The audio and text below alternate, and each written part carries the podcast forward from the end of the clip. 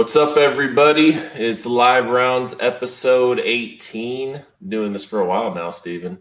Um, Yeah, because we were doing this before live rounds too I for know. like months. But like when you think about, I never think about that. Eighteen, that means at least eighteen weeks. And I think we've taken like a week or so off. yeah. Um. So yeah, yeah. This is this has become a pretty regular thing. I hope you uh, you all who are watching are enjoying it. for sure. Um, boy, do we have an exciting week this week. Uh, on paper, I feel like this might be the greatest free card of all time. Like on paper, I don't know if everything's going to deliver, but just match quality, match wise, potential, the whole nine between Dynamite and Rampage. I feel like this thing could be absolutely massive. Yeah, I can't wait. the The setup looks awesome. I saw those pictures of uh, Yeah. kind of the early uh, with the arenas, kind of or the uh, stadium. I guess technically Arthur Ashe Stadium, technically, right? Yeah. Um, so I mean, this is uh yeah, this is big. It's got a really big feel about it, and it's sick that they're doing Dynamite and Rampage. Like this is gonna be like Dynamite's gonna end, and we're gonna be buzzing hard because it's gonna be like a great show, guaranteed. And then we're gonna be like, we got another two hours, two days from now. Like, I mean, Yeah. it's gonna like we're gonna be pumped for it. It isn't like overkill. It's not like you know what I mean. Like, it's only gonna and, and like night two, uh, that's the one with the lights out match, right? With with Suzuki and uh, Yep. Archer and Kingston and Mox. It's like that alone right there is like I I pay pay per view price for just that match. Like Like, name me name me a lights out match that's been bad. Like all Yeah. their lights out matches have been really good. So um, that that has huge potential. Then you have the Young Bucks and Adam Cole versus Christian Cage, Jungle Boy, Luchasaurus. You've got um, CM Punk versus Will Hobbs. You've got uh, the Man of the Year versus Jericho and uh, gosh, I want to call him uh, Swagger Hager. Um, that there's just and that's not it either. There's uh there's a couple other matches they announced on there also. I mean, it's this thing is so stacked, and that's just Rampage. We didn't even talk about Dynamite. So just the the momentum now that AEW has, you know, and I remember I I really felt like they were going to do Omega and Bryan Danielson on Dynamite. It just felt like that's where they were heading. Then people were like, well, it has to be for the belt, and does it have to be for the belt, and the ranking system, and and all that stuff. One thing I do think though with their ranking system that I think is kind of flawed is like they don't necessarily give you credit for beating a serious contender. They just give you credit for wins and losses. So I feel like if Bryan Danielson goes in there and beats Kenny Omega, then like he kind of has to really be up there in the rankings. You know what I mean? oh for sure. I think if he beats Omega, he's probably number one or two or two like right there underneath him. Like Right. It's similar to the UFC. Very, very similar in theory to how their ranking system works. Um, like you can come in like a Michael Chandler, come in one big win over Dan Hooker, you jump the whole division, now you got a title shot. You know what I mean? Like, um, in very similar situations, kind of to Michael Chandler when you think about it. Like big, you know, longtime champ in Bellator, the other company, all this stuff comes over, one big fight, boom, title shot. Like, so I think, uh, I think that this the the whole should it be for the title or not. I would have as a fan, I'd prefer to be for the title just because like I like it's a title match and I really wouldn't know who's gonna win. Yeah. And I still don't. Like Kenny Omega could still very well beat Bryan Danielson on Wednesday. It's very, very possible. But I think it's more likely for Danielson to win. Like, you know what I mean? Like because the title's not on the line. But because it doesn't screw with what they've established with their ranking system, it stays true to that. It's just like you said. If he comes in and he beats Omega, like obviously we all still want Hangman to be the one to beat Omega for that title, but that puts Danielson right back in that right in that mix. Like he could very well be one of Hangman's first challengers, or like what I said uh, towards when the talk of, of Danielson coming over started. I remember I was talking about how like what if he came in, lost to Omega right away, but then that built towards him like shaving all shaving his hair, like shaving his beard, and like really returning as like the American Dragon, like we like used to see or something Yeah. like that. Like I, mean, I don't know. There's a lot of ways you can go with it, but I, I just love that we're getting Tony Khan's one of us, man. He knew this is the this is the match we want to see. Bryan Danielson, what's the top match you want to see? Him and Omega, boom, right off the bat, just do it. Yeah, and you know it's funny because uh, Bryan Danielson, he's been doing interviews and stuff recently, and he was talking about how um, there was uh, the, the the difference between him and Vince and stuff, and he said that Tony Khan books and looks at wrestling like a modern day wrestling fan does, and I'm just like yeah, that's what it is. You know what I mean? So uh, I think that with that, I, I think that there's a couple ways it could go. One, I think if you really wanted to deliver some fun, you could have Bryan win. He's now up there in the rankings, and then him and Adam Page would have to face each other to see who gets Omega. That could happen. That way, Bryan beats Omega, but he might possibly lose to Hangman. Then Hangman looks pretty strong going in to that match against Kenny. It's like a round robin type scenario where right. yeah, like oh, they're all pretty much on the same level because one's beat the other, but the others beat the other guy. Totally, right. Totally. Yep. So I think that that could happen.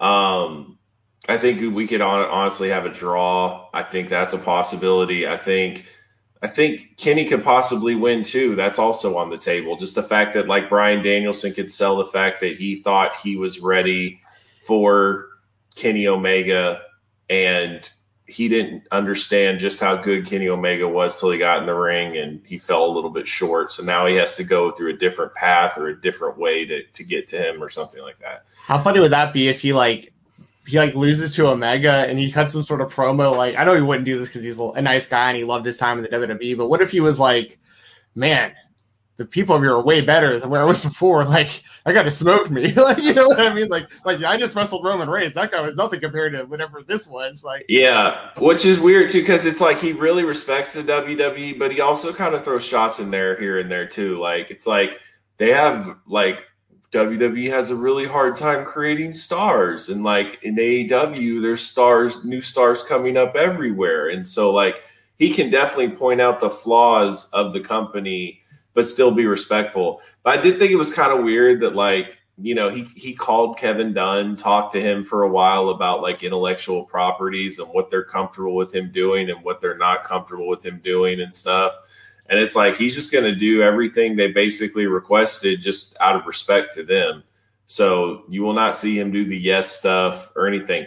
But but the funny thing was is he said the song has the beat to you're going to get your effing head kicked in and he really wants that chant back. So it'll be interesting if Arthur Ashe picks up on those interviews and tries to give him that chant right at the beginning of the match with him and Kenny. Yeah, uh, that'd be awesome. I mean, definitely want that. How does that work with like the action figures and stuff? Like, could could they still make Brian Dan or Daniel Bryan figures with the WWE if they wanted to, or because he's he's like intellectual property, everything is with like AEW now. Yeah, like, they're done.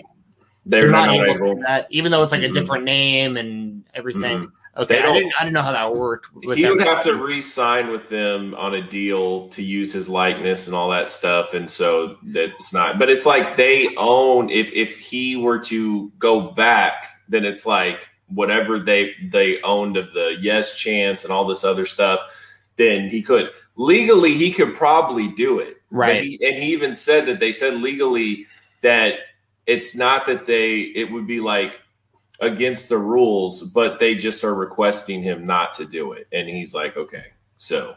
Yeah, I got you. And I figured that was the case with like the figures and stuff. Cause that's what I was so, that's what's so interesting to me about like the, uh, them getting like the Owen Hart stuff and all that. Like, yeah.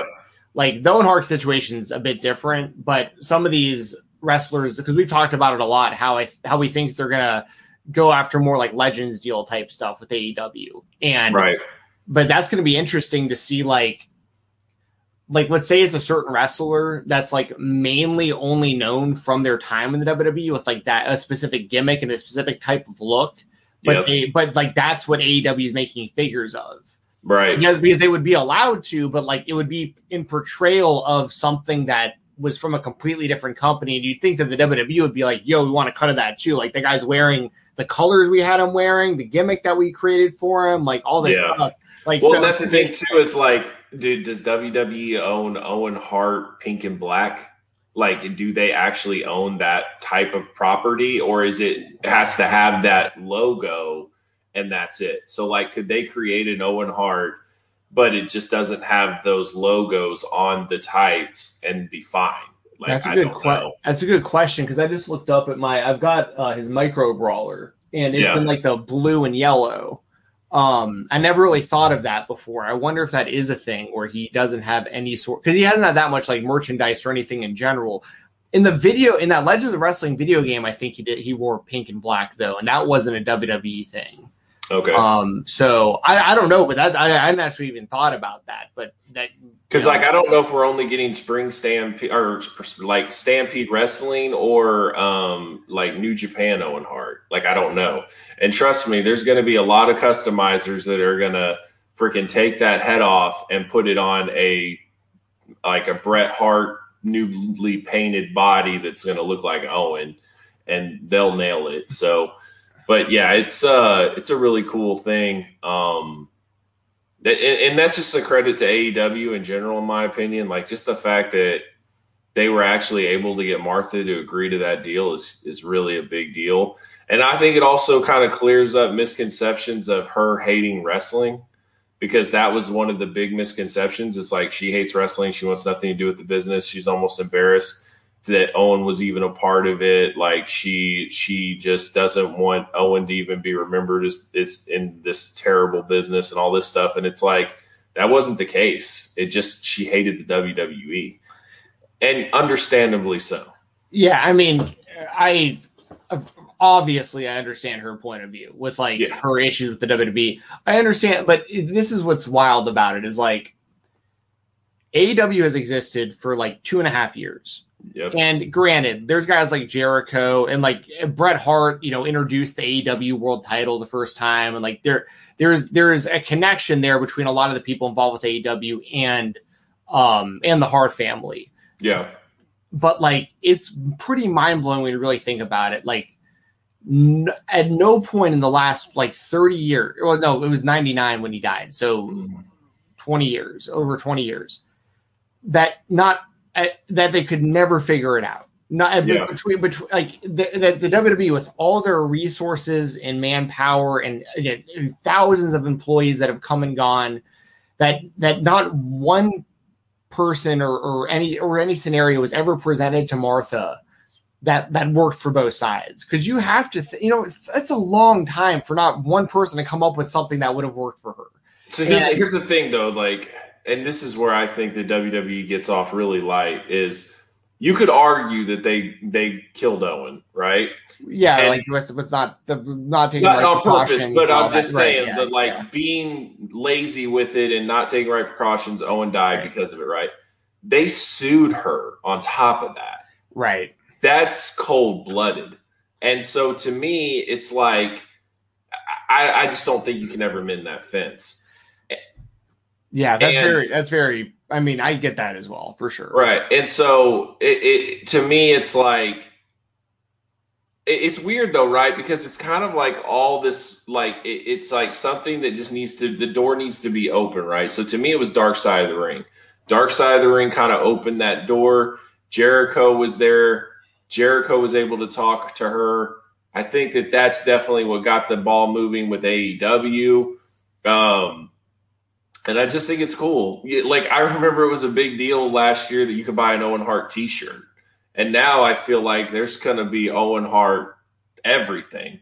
And it seems like a lot of WWE fans are taking it personal because that he never actually wrestled for AEW, but it's like they're not understanding the bigger picture of this whole thing.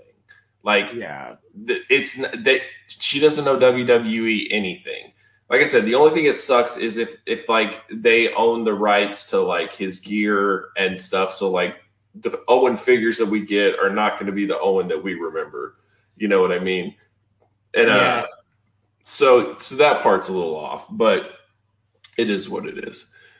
John yeah. sent us a super chat here. Um, does Omega and Danielson end in a draw? Also, does Hangman return tonight to confront Omega? I think he means tomorrow, but um, man, I can't wait for Dynamite Rampage and UFC 266 this week. thanks thanks for the super chat, John. I appreciate it. And uh, yeah, I mean, this week is is it's just a lot of fun. Hey, I'm letting y'all know right now on my Twitter, do not spoil Rampage for me. Don't retweet spoilers. Don't do nothing. I have to wait one freaking day, just one day. Like everybody, be cool and just stay away from spoilers and let's watch this thing on Friday. On Friday for Rampage? Or yeah, yeah, because it's filmed like Wednesday oh, tomorrow. I see what you're saying. Yeah, yeah, yeah. yeah. tomorrow they're filming everything, so you know you're going to know all the results and everything from Rampage tomorrow night, and I don't. stay yeah, away. I don't want to know either. I'm I'm going to do my best to avoid all that as well. And yeah, it's a great. This is a great uh a great week for wrestling fans and fight fans. Very very excited. We'll talk about Nick Diaz. No, for sure, for sure. Interesting breaking news on that. Did you see that? Yeah, they're fighting at middleweight now instead of welterweight. Dude, I don't care. I don't care what these guys weigh. I mean, as long as they're in the octagon on Saturday. I'm yeah. happy. Don't get me wrong, but I just that makes me feel a little different about. We'll talk about it, but yeah, it's uh it's different. Um, hold on, we got another super chat from Dirty. Dirty as always. Thank you so much, my man. Uh, if Nunes and Valentina have a third fight, who would win? You know, honestly, like I'm starting to lean more towards Nunes is kind of inching her way out, and Valentina is like totally and like she said she'd be fine until she's 50. She doesn't care. And I think she's more so a fighter. Like just the fact that like Amanda's now a mom and like she the whole um just uh the Pena situation it, it's kind of weird. Like I don't know if you listen to her MMA hour stuff, but like mm.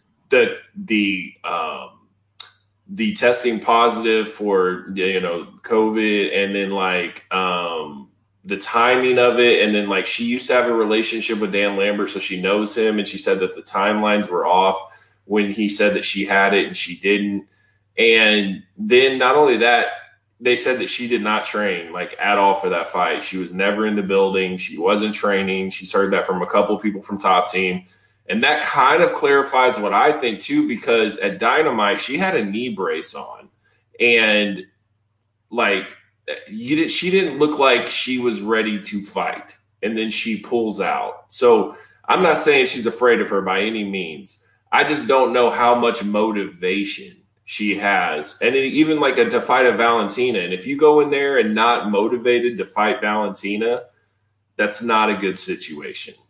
Yeah. Yeah, like to answer the question, I think that I think that Valentina is probably the only girl in the UFC who can beat Amanda Nunes. Yeah. Um. So like that's in their last fight was a split decision. So I mean yeah. that was like I mean she's come very close. I think Valentina definitely could win. I think Nunes wins like six out of ten or seven out of ten. Like I think it's really close. But but like you're saying, it really depends like on I don't think I have any reason to believe that Nunes is unmotivated outside of like if her mindset is like, what's there left for me to accomplish, which is right. possible.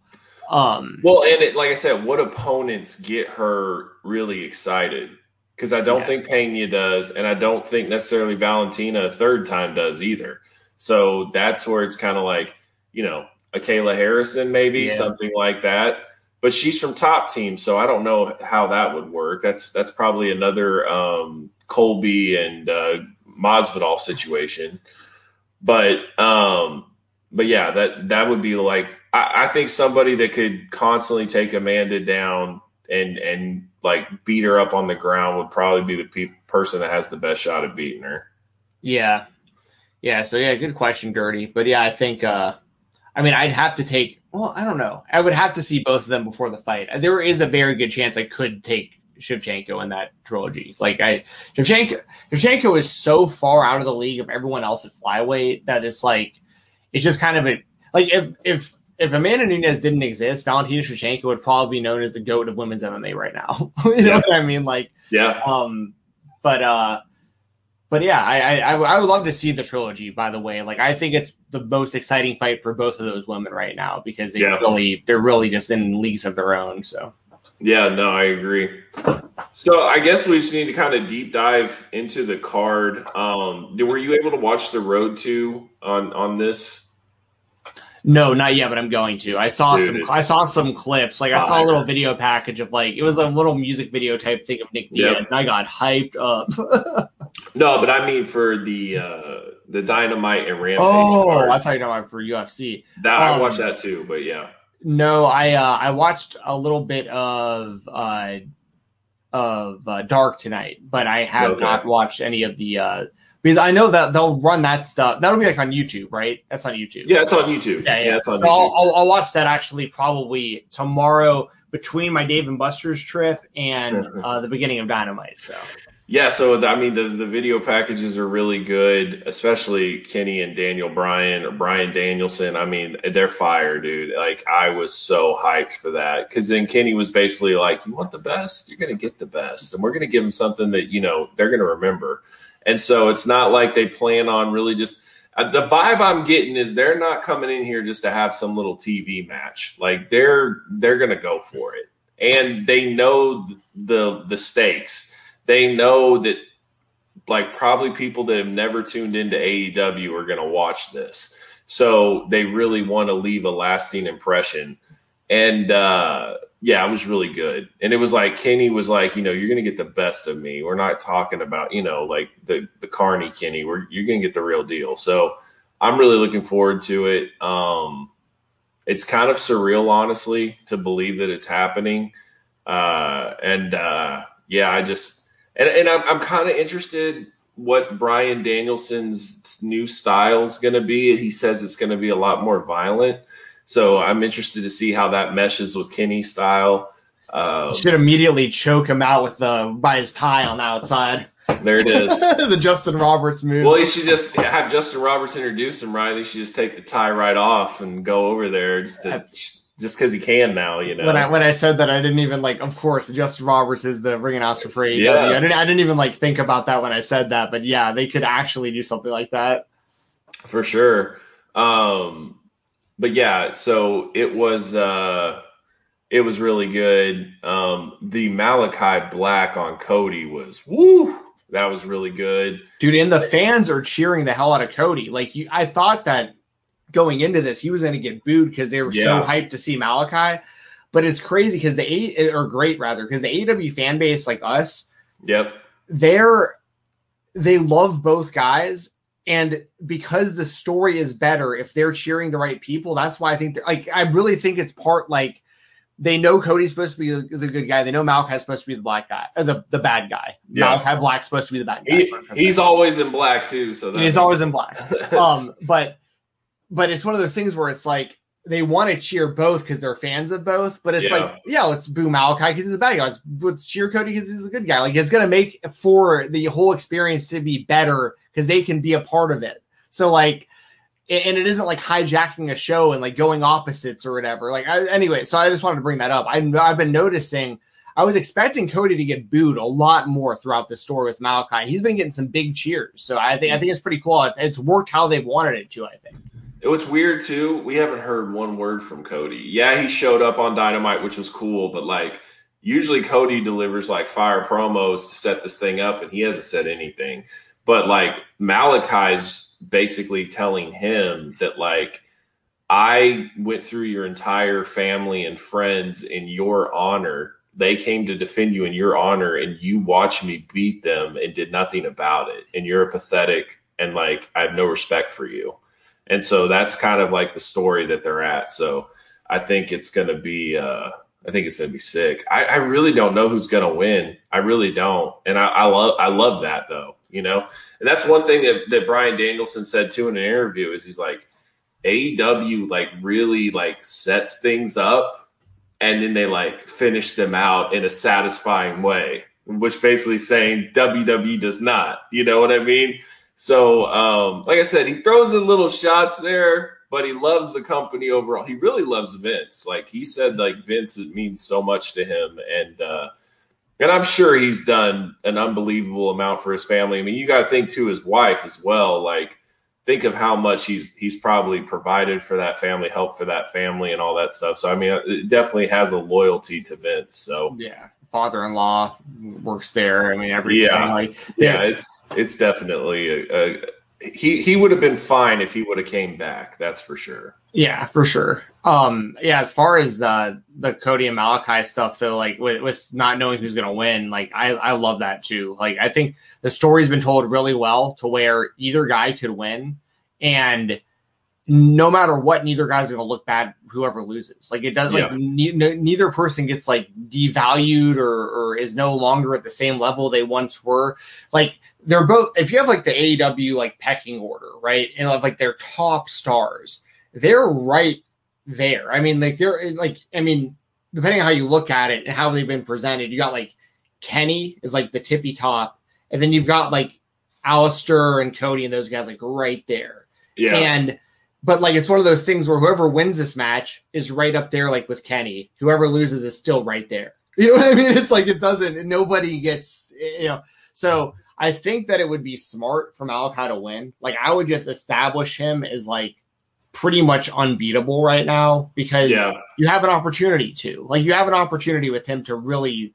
He's been positioned very, very well to be a to be what everyone wanted him to be when he was with the WWE, but a way better version. Right. So, and Cody's a made man no matter what. Like you, Yeah. Cody could disappear for a year and come back and be a main eventer, and like no, and it would it would still make sense. Like Yep. so, um, so yeah, I'm gonna say for my predictions, I'm actually gonna take Malakai Black uh, to win again because it's also a bit predictable, right? Even though it's a good story, Cody winning. If Malakai just beat him again, I think people would be like, "Damn, like okay, Malakai, like he is the real deal. Like this guy's gonna be in the world title mix." Yeah. I, I agree. I also feel like if Cody wins, then this thing isn't over.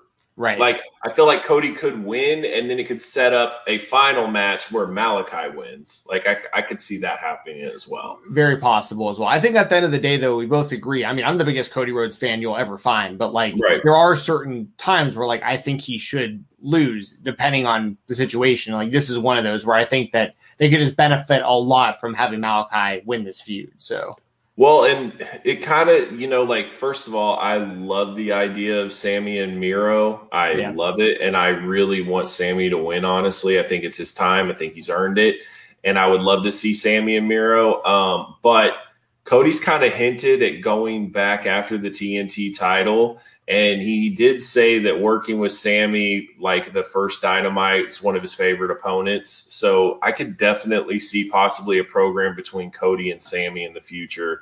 Maybe Sammy wins the title and maybe turns heel, gets cocky, gets uh, over like now I'm the champ, so I don't have to listen to anybody. I can do what I want, and you know, like I don't know, maybe like gets rid of Fuego or you know whatever. Like he could get heel heat.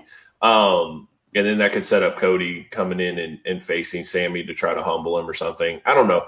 But one thing that I give them a lot of credit for is that TNT title, man. It means a lot. It really does. And uh, you can honestly see Malakai Black. I mean, Malakai Black and Miro ain't bad either. Like, there's a lot of ways they could go. So we'll see what happens. and AEW isn't like above just doing two heels. Like no, if the match, because the match is still going to be good, and people can decide who they want to win. Like fans can be adults and and just decide who they like better, and who they want to cheer, and- and who they want to boo.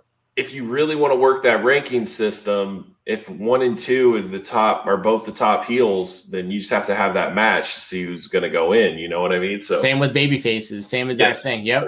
Yep. that's why I love that's why I love tournaments. That's why I love the ranking system because it it allows you to be unconventional, right? It allows you to do things that you normally wouldn't do. So um, it's just cool. We got another super chat, Michael Young. Thank you so much, man. Uh, what did you guys think of Britt and Ruby's promo on Rampage? Did you see this developing into a long term feud following their first match? Uh, I thought it was great. I thought, I thought it reminded me very much of like Attitude Era trash talk. Like I remember, remember when it was like Edge and Jericho, and they were and like uh like Edge said something like "I'll dump you as fast as Trish Stratus" or "I'll dump you on your head" or something like I don't remember what it was, but it was like oh like and there was a lot of like oh like moments in the promo. I thought it was really good, and I thought it was a great way to get people behind Ruby and to also establish Britt as a heel and also like like to me, like Ruby looked like she belonged in there and she held her own, and it wasn't. It didn't necessarily look so forced, right? Because it's one thing to just go in there and be like, "You're the next person picked. You won the battle royal, yay!" But like to go in there and go like blow for blow with Britt on the mic, it definitely set up the match, and I think that it, it worked really well. Yeah, I thought it worked well. Um, I mean, this is really the best case scenario for Ruby, like all the way oh, around. Like, I mean, far. like, and she's gonna lose to Britt. She she has to. Like, Britt has to retain the title again. There's her. a lot of people that think she's gonna win, and I I, I just don't see it. I think but Britt's I, put they put too much time into Britt to have her lose the title. I like that though. I like that there's a big part of the fan base that's really believing in Ruby. I mean, if he if she wins, fine. Like I, I didn't, yeah. you know what I mean. But it's one of those things where like you know, to me, it just seems like a foregone conclusion that Britt's going to keep running with this title because of how popular she is, but and how good she's getting. But like, that's good that there still is a big part of the fan base. It's like that thinks Ruby's got a real shot here. Um, yeah.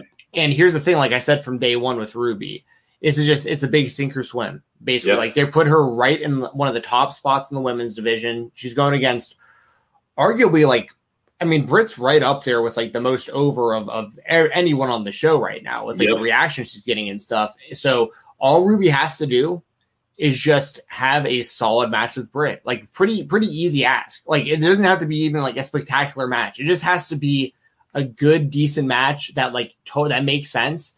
If she even if she just does that, she's gonna be a made woman main event level because they'll they'll main event their women on Rampage and Dynamite and stuff too. Like you could we'll, we're probably not far off from Britt Baker main eventing a pay per view or something. I mean, like, yeah. So, but for Riot to get near that level right away and be able to stay there, that's the key for her. So as long as it's just a solid match, Ruby Soho is going to be a main event level woman going forward with AEW. That's really that's all I think outside of winning the title, I feel like that's all her fan base can ask for. She was she was to them, she was underused and misvalued and all this stuff for years and years and years they have put her in a real position to succeed in AEW right off the bat. So yep. Let's let's let's see her bring it against Britt um uh, tomorrow night. I'm looking forward to it. Yeah, there's some people that even think that if it it could main event if Danielson and Omega open up the uh, beginning of the show because they're worried about time constraints and all that stuff. Well, this way, you know, Omega and Danielson can have basically all the time that they need to have their match. So I like that idea, knows? by the way. She, I like that she, idea. She might main event. The only thing I'm not I'm not taking any, you know, uh, I'm not taking any shots at anybody, but I, I, I do worry if you wonder if you're about the ratings, right?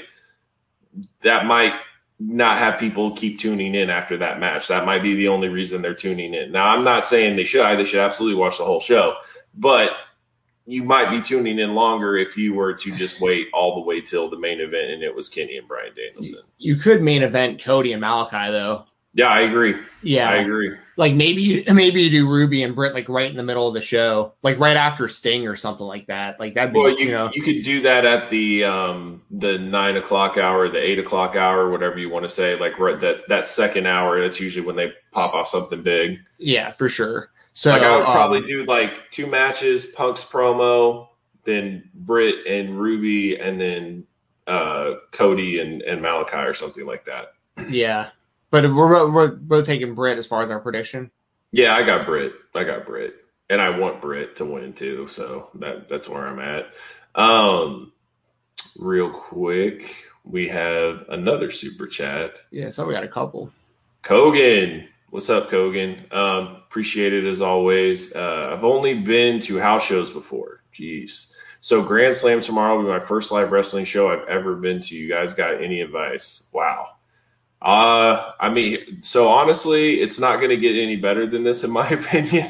so really enjoy it. Like you're picking one of the best shows to go to. Like I feel like even people that went to All Out might want to go to this show instead of that. Now, granted, All Out was amazing. I'm not saying that. I just feel like that the dream match of Kenny and Bryan is a really big deal.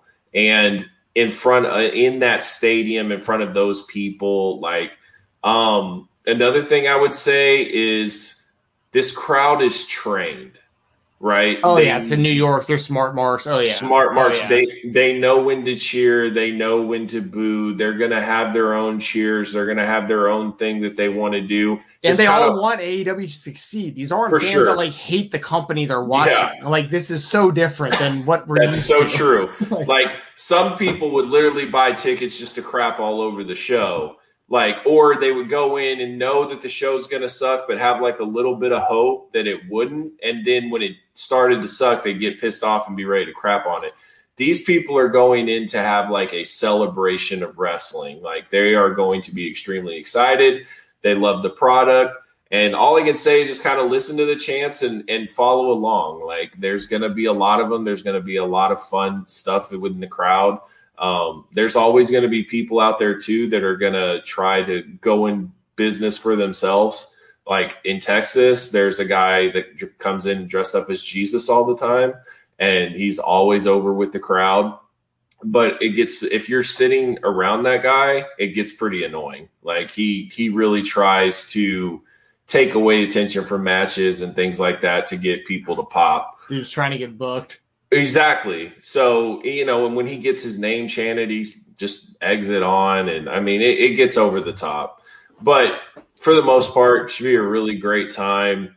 Um, it's also going to be a really long show. You're looking at four hours, and I don't know if they are actually planning on doing a dark elevation or anything like that. I wouldn't think so. I think it would just be Dynamite and Rampage.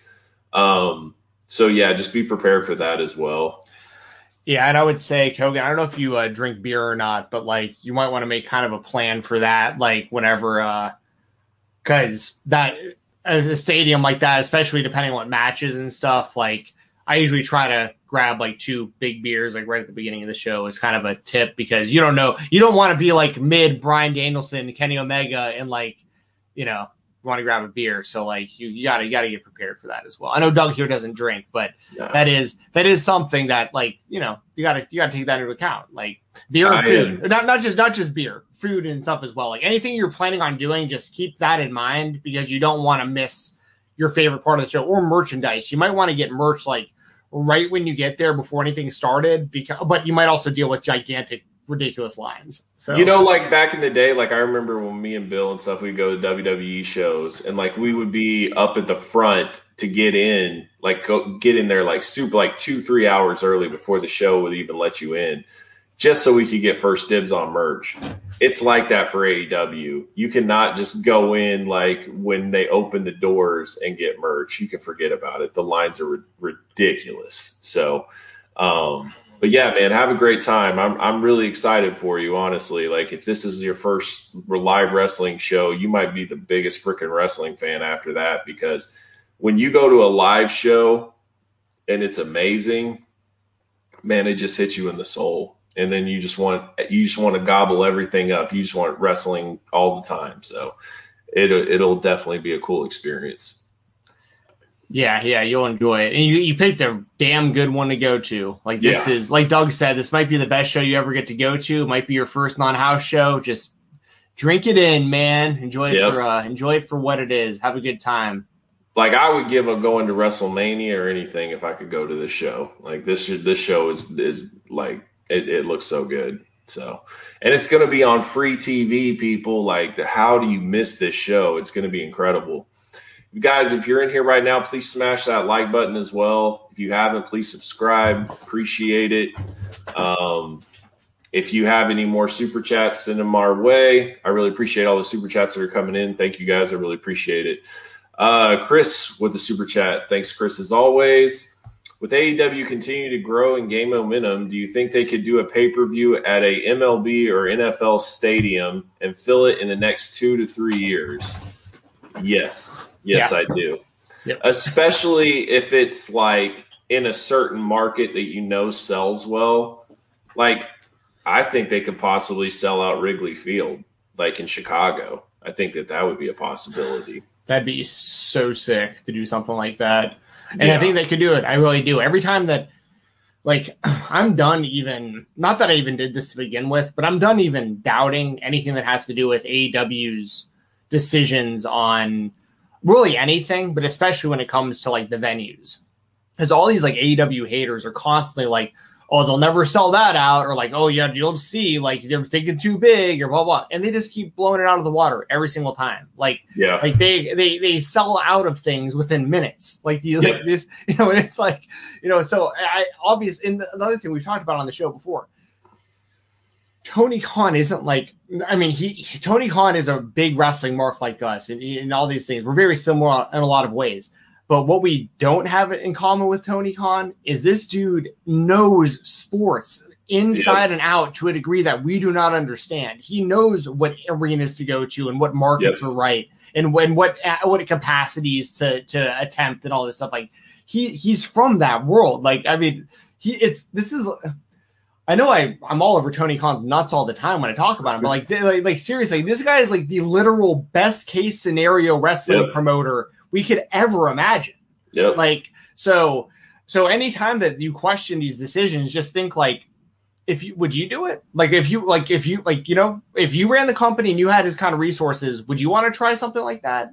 Because he does. Just trust yep. it. Like just yep. trust just trust just trust the process here with this stuff. Um so yeah, I think that they could definitely do a baseball stadium because guess what? I think if they couldn't, Tony wouldn't attempt it. Yeah.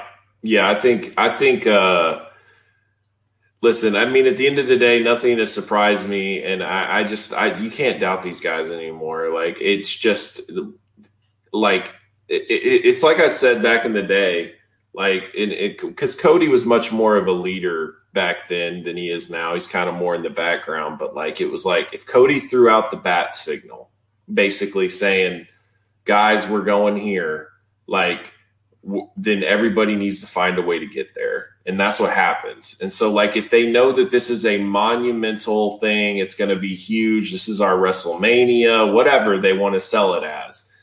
That's the bat signal, and then everybody's going to go right. Like even even me and you, right? Like we probably would have no plans to go to Chicago at a baseball stadium, but they're being like, "Look, we need you here." all of a sudden we start calling buddies and seeing hey like can we can we make this work can we figure this out like and and, and that's what happens and like what you just said there too is so like powerful and you don't even realize it but you like think about this he, he if he threw out the bat signal like you said right yep and we answer the call because we feel that valued as fans that yep. we actually make a difference and we actually matter Yep. Like that's the difference. That's so huge. It's like because WWE can say that they're coming to Atlanta all day. They're they're coming to they're coming right up the street from me uh the, the New Year's Day. And I don't yeah, they're making a, they're making a big deal out of that one too, right? Don't care. If I get free tickets, I'll go. I know some people who are for State Farm Arena. If I get free tickets, I'll go. If not, I don't care. But like if Cody was like, look, we like we can't do it without you. Like it like for real was like yep. we need y'all to come. We St. Louis or whatever, like yep. St. Louis, like I know we like we're, we we all need to be here for this. We need you. This is the next thing that's going to put us on this next level. We need you all to come. I'd go. Like yeah. I'd be like, dude, like they need me. Like I feel like I actually matter. Well, you know, that's like, what that's what the whole that's really what like all in was, right? Like they promoted it on BTE and like the fans just were not going to allow that thing to be a dud. Like we knew it was going to be a big show. We knew it was going to be a big deal and they promoted it. And I mean, I remember when they announced the tickets on sale date. And I remember like I wasn't going to be able to go, but I remember like watching like a hawk trying to log in to get tickets just to see how hard it was. And when they announced that it sold out in minutes, it was just like, it was just a victory for everyone. Like it, it was just like, yes. And then I remember when AEW was announced and they announced double or nothing. And like we went that was the bat signal to us. Like this was the most important show. And we went. And so, and like I had never had any intentions of going to Las Vegas. It's not really my thing. I'm not a partier and not really a gambler. So it doesn't really, you know, attract me all that much. I had a great time. But that being said, like I had no desire to go there. But it was like they threw out the bat signal and I had to go. You know what I mean? So that that was the biggest thing to me. And and and that's why they it's like it's like Daniel Bryan said too, or Bryan Danielson said. Basically, like it's not that you know, I wanted to leave. It's the fact that they built something that was so cool and the fans were so into it and they were so cool that like I needed to be a part of that. You know what I mean?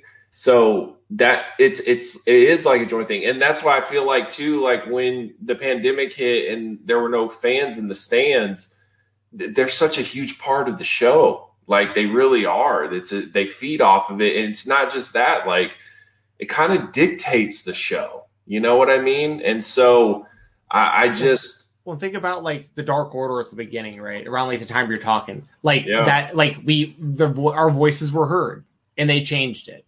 You know what I mean? Like yep. it was like like the Nightmare Collective wasn't working, so they got rid of it. Yeah. Like I mean, they didn't just continue to push stuff down our throats that we just completely rejected. So, right. yeah, for sure. Uh, Dan says, I'm going to Grand Slam with my best friend since I was eight years old. We used to do backyard wrestling and go to wrestling shows as kids. We've never been more excited for a show. And I mean, that's that's what it's about, man. And I, and I really feel like a lot of people are starting to give wrestling a chance again. They're starting to go back to wrestling. It's it's working out. And i have no idea what the ratings are going to be. I really don't want to think about that. I mean i think the rampage ratings might be a little brutal um, because it is a friday on a tough time slot. But at the end of the day like and it is two hours too. But at the end of the day like i'm just to enjoy it man these are these are great shows and i'm really looking forward to them yeah, yeah, this is this is the best. And I also I just threw it in the chat for you guys. Um, Michael five thousand had asked, and this is a good question, Michael. You could listen to all these episodes on the audio form the next day. So if like for some reason you got to dip out early or whatever, um, it's Fight Talk podcast on Spotify. It's on all major platforms. You'll see my name on there. I always put me and Doug or me and Jesse, whoever I'm on the show with, like in the description of the the recordings and all that stuff. And I also want to give a quick shout out to Anthony Talk One on uh, on Twitter. Anthony, if you're in here, I saw it, he took a screenshot and sent it to me on Twitter. Um, I'll retweet a link for an episode of, of his podcast I did last week that he just uploaded. I'll retweet that at the end of the show for anyone who wants to go check that out. But uh, big shout out to Anthony. He's uh he's an inspiring dude. He asked really really good questions. Like I really enjoyed the interview, and uh, I think he's in here right now. So what's up, Anthony? Awesome. What's up, Anthony? Um, yeah, so we got through our super chats. I really appreciate if you guys have any more, send them our way. And we'll answer your questions directly. Um, when it comes to the card, uh, Sting and Darby Allin versus FTR. Yeah. Like, is this a match that you ever thought you were going to get? I mean, it's wild, right? Of course not, but this is the best. Like, this is like, I'm not complaining at all about something like this. This is because it's the best of both worlds. Like, Sting, like, you know that FTR is going to make Sting look like a million bucks. Sting knows his limits. Like he knows he knows what to do and not to do. I saw fans online that were like, "Shame on AEW for letting Sting take that that pile driver the other week and ball. His he's got a bad neck." And I'm like, "Yeah, yeah, the FTR, like, yeah, yeah." But I'm like, let the man live his life. Like this, this, like we got to stop being armchair doctors here. Like we don't know better than the people that are clearing him to do this stuff. So, right. so if he's if it's within, I mean, eh, let's be honest, right? Anyone doing this at all, we saw it happen, of course, with like Steve Austin, and we've seen it with draws and stuff. Yep. You could have sometimes things go wrong, but like, and obviously we never want those things to happen ever. But like, I don't. I honestly don't know if you could even say that Sting is more likely to get injured than really anyone else at this point. Like he's getting cleared just like everyone else is. So yeah. Well, it's um, also about who's doing the move, right? If you trust the people that are doing the moves, then you know. And we're dealing with professionals, right? Like, right. I mean, it's like it's like we're dealing with FTR, who these are the type of people FTR that would never be able to sleep another day of their life if they injured Sting. Yeah. Like the amount of respect that they have for these kind of guys. Like right. they're not going to let anything bad happen to Sting out there. Right. Like, so, and then Darby's going to be the one taking all like the really dangerous stuff, anyways. so, yeah, I mean, that's the truth. And by the way, I'm going to probably take Sting and Darby for the win because I just can't pick against them. But, uh, yeah. but I, I, love the matchup. Yeah, I mean, they've won now for a little bit. Um, it, it, might be time for them to, to get their first loss, in my opinion. So I'm gonna I'm gonna go with FTR. I think FTR is gonna win this. Okay. Yeah, I mean, I it, uh, literally every match on the show could really go either way when you really break it down. Like that's very but, true. But I I I love the uh I love kind of the stuff between Sting and Tully as well. Because like Tully, I feel a little differently than I do about Sting. This is going to sound mm-hmm. a little hypocritical based on what I just said, but Tully does seem to move around a bit worse than Sting does, right? Oh, yeah. I mean, like, so like I don't know if I necessarily want to see a whole lot of Tully getting out there and like well, getting scuffles. Out, like the challenge, I was like, is he really gonna like wrestle Sting? Because that that's what it be, seemed like. That could be bad. Because he did have he did have that multi man match where he like did a little bit in there. Yeah, which but, I mean, I could see that if he came in and did like a couple of punches or something to Sting in a tag. But like if they were actually gonna do like one on one, like like one.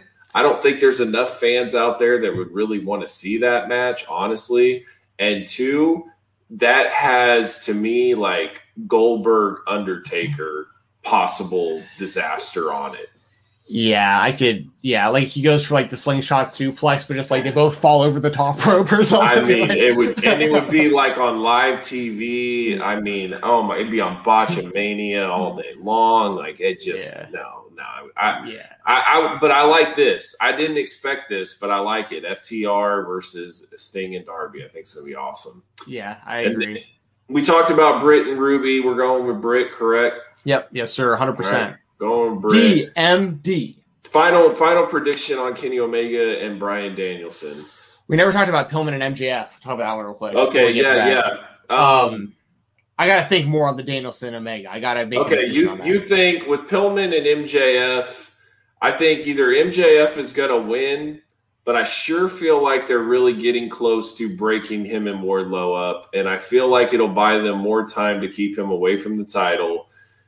So I'm going to go out on a limb and I'm going to say Pillman is going to win by Wardlow's goof and costing MJF the match. Yeah. This this is a tough one also cuz like I could see I could see the value in, in, what they're trying to do with Pillman Jr. potentially as just like a total just white meat baby face type situation, which works in AEW. They've kind of done the same thing with Jungle Boy. But like if I'm AEW, like MJF's not losing. Like he's not losing anytime soon. Like especially coming out of this feud with Jericho. Like, like I just I think it's a bad idea. But it's also similar to how I feel about Kenny Omega, where like I I don't like the idea of Kenny Omega losing again so soon after losing to Christian, especially because it had been so long since he lost before that. Like I, I don't like the idea of it. But if done the right way and the right story is told and everything, then like it'll be fine. But right. But so like I I'm gonna go MJF. Um, a side note: When does Wardlow's action figure finally come out?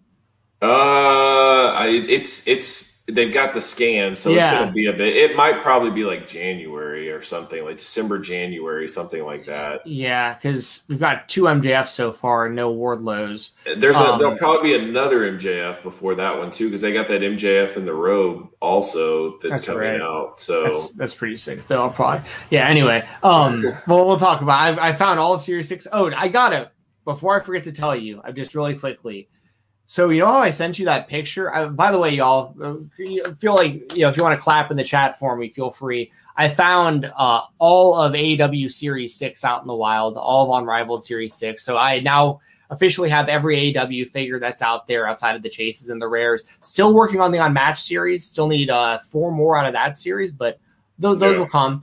But so I I found Rey Fenix yesterday after searching like six or seven Walmart slash Targets, and I went all over the place for like three hours. Wow! And and the last place I went, which was the closest location to me, I was like, I'm not going to go back to this spot because they never have them. And then I was struck out so hard, I'm like, I'm going to go back to my local one, and lo and behold, they're all right there. Yeah. Anyways, I find the pen or the uh, the Rey Fenix. That's the last one I needed. I sent you the picture. If you take a look at that picture closely enough, you'll notice because I noticed it after I, I you know, let it breathe. Somebody had replaced his chest. It wasn't like the original. It would because I could tell the uh the the tattoo didn't look right. Like it looked good, but I knew it it looked a little bit off based on what I'd seen on the pit and like the the renders. Wow. So so I was like, someone had to, this has to either be from another Fenix or something because I saw what looked like a couple chips in it that like someone was maybe trying to make a custom or something out of it. So, but I caught it. So I this morning I went back up to the same place and they had another one on the shelf. And I just wow. did it. I just did an exchange. I gave him the old one and showed him the two next to each other. I was like, I know this sounds crazy, but Whoa. like, like the tattoo on this one's wrong, the tattoo on this one's right. Like I need it to be this because this was a fake figure and blah blah blah. And the bless her heart, the girl I was explaining this to literally didn't say anything to me. She just did the exchange, uh, just, just just did the exchange without any. She was like, "I'm not gonna."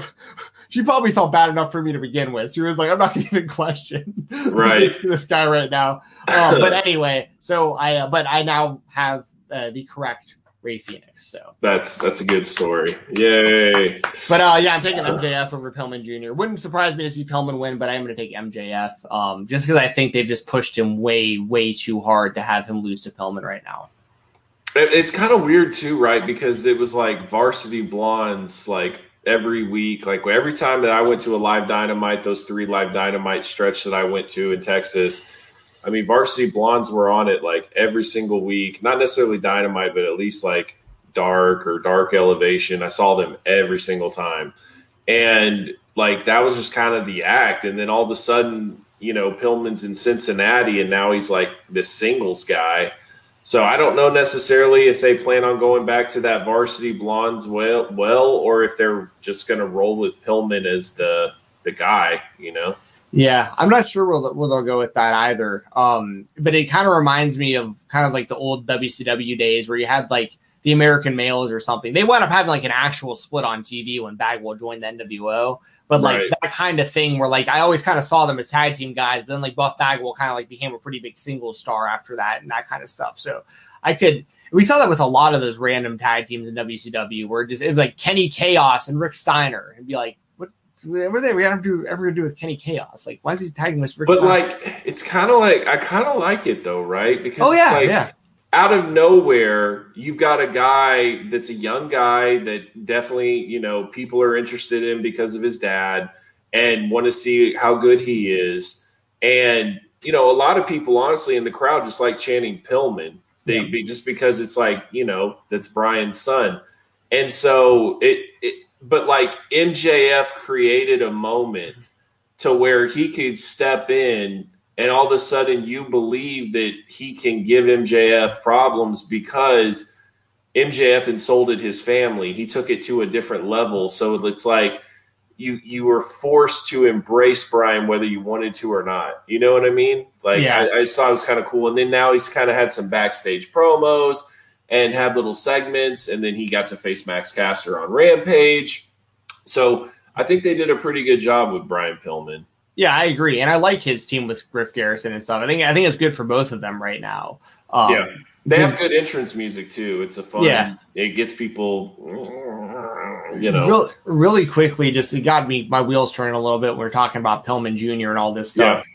Yeah. Um, how long do you think it's hard to tell because we don't know like the level he's at but like it's inevitable that that david benoit is going to wrestle for aew one day like it's for sure going to happen sure. Hmm. i don't sure. know man i don't know well i saw he's been i saw he's been wrestling more lately like i don't know how good I, he is but i agree but i just don't know if if they want benoit deleted well I, my thing with it is like because not only that too it's not just that he's a son he looks, looks just, just, like him. him. But the but the thing is, and I think not that, his fault. Well, that's the thing. I think the AEW fan base and Tony and everybody involved can can understand that. Like they're not glorifying. See, the the, the the, the only glorification possible is that he wants to be called like Chris Benoit Jr. and that kind of stuff. That I don't yeah, think you can do. No. But but like. What if he changed? What if he changed his last name um, as like a wrestling character? I think he could still be called Benoit. Like I, I just I I get how how I get it. Trust me, but it's one of those things that's like, like you said, it, it none of this is his fault. Like this kid, for this kid to have to like have just complete and utter shame off off of his name that like it isn't his fault at all. Yeah. Like like his his family is dead. Like you know what I mean? Like it's not like this, this guy like let if this guy wants to be a wrestler, I'm not just saying let him be a wrestler if he wants to be a wrestler, but if he's a wrestler and he's really good and he's anything like his dad was in the ring, like yeah. To to to take that from that kid, I think is criminal. Like like imagine if that happened to you, like your dad does something despicable, but like you have nothing to do with it, and you're blackballed from the only thing you love for for your entire life because of it. Like that would suck.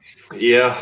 Yeah, Um, I mean, I, I, think, think, Jericho. I think I think that'll be Jericho's last match one day. It'll be it'll be him and and David. I mean, I think we're kind of jumping to conclusions. Just the fact that we don't even know if he's going to be good, right? Maybe if he's good, then I think we'll have to cross that bridge. If he starts to like get a name in the Indies and like people are really talking about him, then yeah. But I, I don't know. It'll be interesting. Let's just say that. It would just get really weird if people are doing like Chris Benoit chants in the stands because then it's like, oh shit, I don't know. Like it's like Yeah. You don't want to you want to be happy for this kid, but like you can't glorify his father. It, it's kind of it's kind of like in the NFL, right? Like there's players that are good enough to be in the NFL, but they bring baggage to the point to where you just rather not even deal with it. It's not fair necessarily, but it's like that's a lot of people's mentality is like they don't want to deal with the baggage. And it's not it's not fair in a sense, but the name is his baggage. Like and, and the people are reminded I mean, like, what's weird? Like, I saw him at Double or Nothing in the at the like in the casino eating, and like, I mean, I didn't even know who he was, and I knew right off the bat that was Chris Benoit's kid. Like, I just saw him, and I was like, that's Benoit's kid. Like, he looks that much Oh, yeah. like him. for So, so I don't know. It's a it's an interesting deal. And it's Yeah. not necessarily like I just know how cancel culture is and I just know how much people latch on to something and it's like if if they choose to basically get rid of somebody whether it's their fault or not, right? It's it's it's it's guilty by association a lot of well, times. but like what if- I know it's different levels, and I know this is a conversation I really don't even want to have. Yeah, but just I- for, I for know just but, but just for comparison, Yeah. let's say Ric Flair gets like super mega ultra canceled, right? Mhm. Like you know, it could happen, Ju- let's be the- honest. the- and they take they took his woo out of the opener uh opening sequence of the Yep. show I heard and all that stuff. So does that mean they got to get rid of Charlotte because she's a Flair? Like it's going to remind people of Rick. not only that, not only that, Charlotte has said things and like that you could definitely cancel her for if they Well, want to I'm not shine even- a spotlight on. But I'm just yeah, saying- yeah, yeah, I'm I'm, just saying, not even not even that even included. She comes out in the robe. She's a Flair. Her whole thing is being a mini him. Like, but Right. that's my thing. Is like, does WWE have to get rid of Charlotte? Like, if, like you know, I know that there's levels to these things, but it's the same kind of mindset. You know, like it's something No, her I- dad did that she has nothing to do with. Okay, but here's the thing though. Here's the thing. What if Charlotte was in developmental and they've never actually shown her on TV and then this thing happened with Ric Flair? Does she even get brought up? Or is the fact that they've already invested so much into Charlotte that they're just going to bite the bullet and deal with it? Yeah, well, I think both scenarios are completely unfair. Like, I don't think she should be reprimanded at all for something her dad does, just for the Totally, record. totally But- agree. but but yeah, it's less likely that they would do anything since she's like a massive star, like versus if she was a nobody. Yeah, Right. So, but yeah, that that AEW dream doesn't look too good right now. no. So as far as Danielson and Omega goes, I'll- uh, I, I'm gonna I'm gonna go. Ooh, did you officially take Danielson? I haven't officially taken anybody. Yet. Uh, this is so hard. I don't want Kenny to lose. I think it's wrong for Kenny to lose. He lost Yeah. to Christian too recently, but they did it with that chair, and, and it looked legit because Kenny just sold the hell out of that that uh, unprettier to the chair. But I I think Danielson wins. You know, and I'm not mad about it. I'm just saying like I don't want Kenny losing at all to anyone right now. But non-title, it makes it makes sense for Danielson to win this match in a lot of ways. So I'm going to take Danielson as my official prediction. But if this is for the if this is for the title, I'd be going Omega though. I think Kenny wins. I think Kenny wins. I think they find a way to make Kenny win. I don't know if the Bucks interfere or what, but I just think like, you know, basically Kenny will give his word that you're going to get the best of me and blah blah blah, but they're going to find a cheap way to get out of it and Kenny's going to find a way to win. Cuz I just can't see Kenny losing to Christian and Bryan Danielson back to back like that and still looking credible. But I mean, you could also have him lose and it's like he's on the ropes, right? And now it's time for him to face Adam Page and like he starts to get really paranoid. You know what I mean? Like he could do that too. But yeah, but the the thing about it and the reason another I'm glad you brought that up because that's a, a thing that I've said a lot is like I think a big a big part of the value of Omega beating Danielson. Now, once again, this is for the title. I think it'd just be yeah, taking Kenny for sure because but for the same like it. In your opinion, does it? Do you think it would make Hangman look less like a big deal if he won after Danielson had already won? You know what I mean? Like, don't you think that kind of devalues Hangman winning the title from Hangman? Is like we just saw him lose, lose to Kenny, or sorry, just saw him lose to, yeah. to Danielson. Now it's not as. I think it's more impressive. It's if it's like this dude just beat Bryan Danielson first match, came in, but then Hangman beat that guy.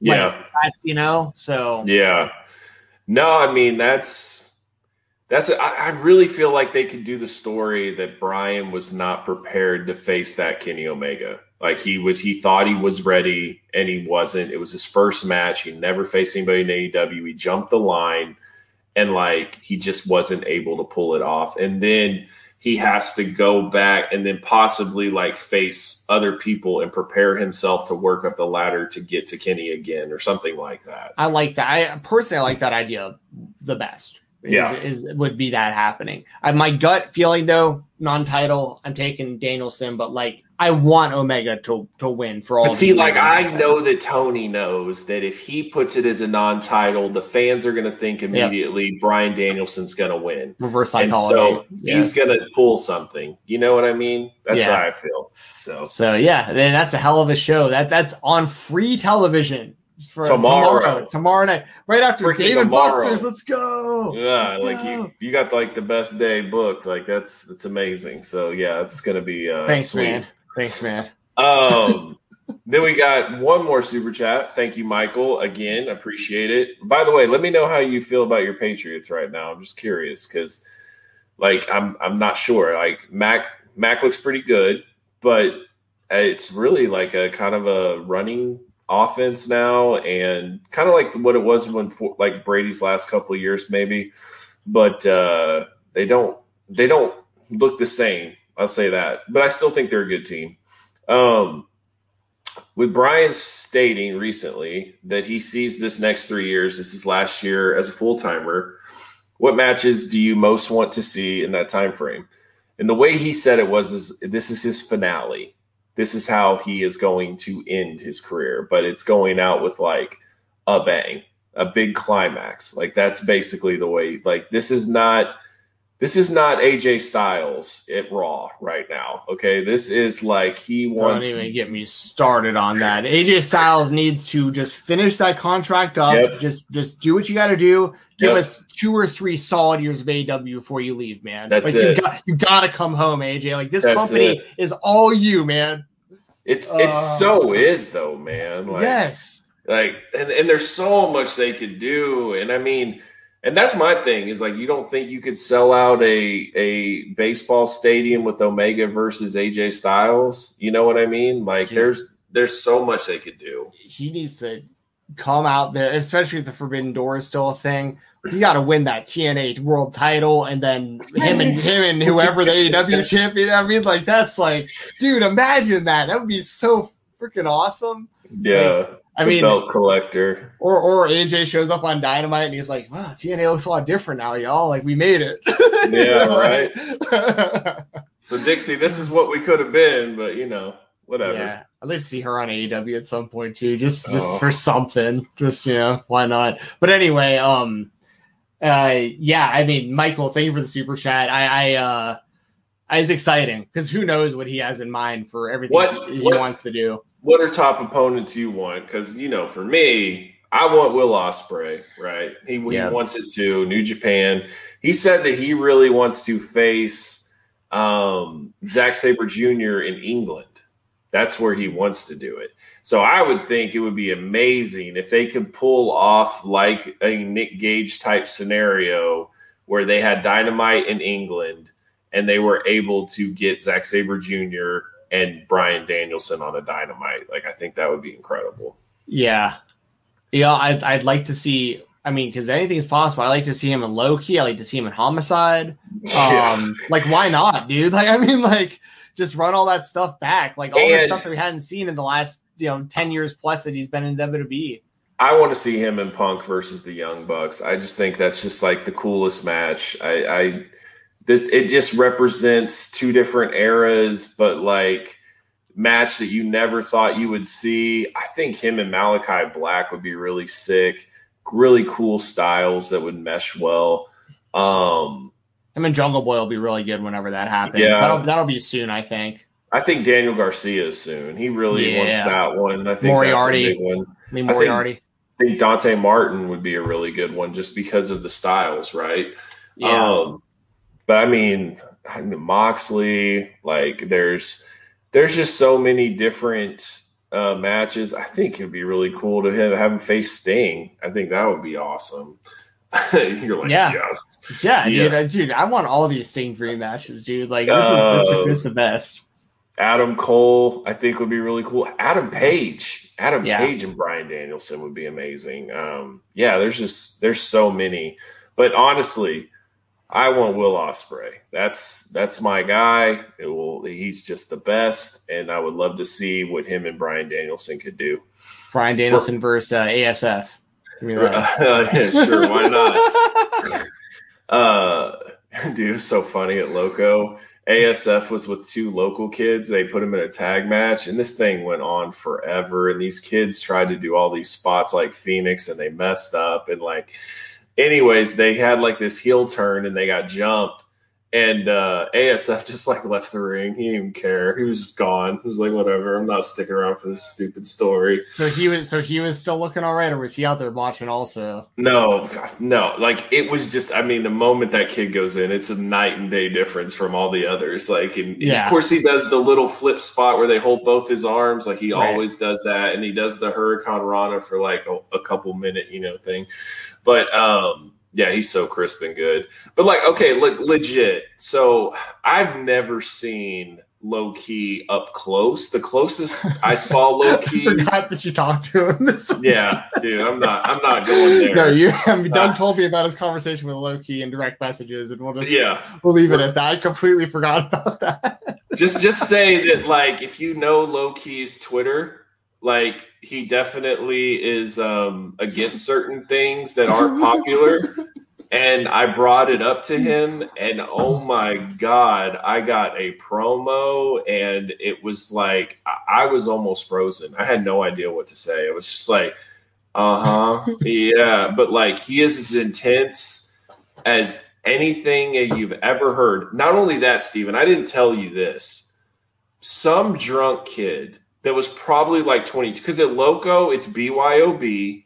And I mean, these people bring hard liquor. Oh yeah, I remember. Yeah, yeah, I remember And- seeing. Yeah, You can throw the pandemic out the window, right? Like they're sharing bottles, just throwing beers to everyone. Like it's just like this, like pouring drinks like drinks into wrestlers' mouths as they walk Yeah, they do. They yeah, do. Yeah, I know. throwing big old tequila bottles up there every match ends or whatever. the Matthew Justice thing from a few months ago was the coolest thing ever. We threw the Right. beer up in the air and then caught it and then chugged it. And So I talked. I talked to the guy that actually was there that gave him all the beers, and he's like, "Dude, I opened up my cooler, and he's like, he took all the expensive crap. He wouldn't take any of the cheap stuff, and so he."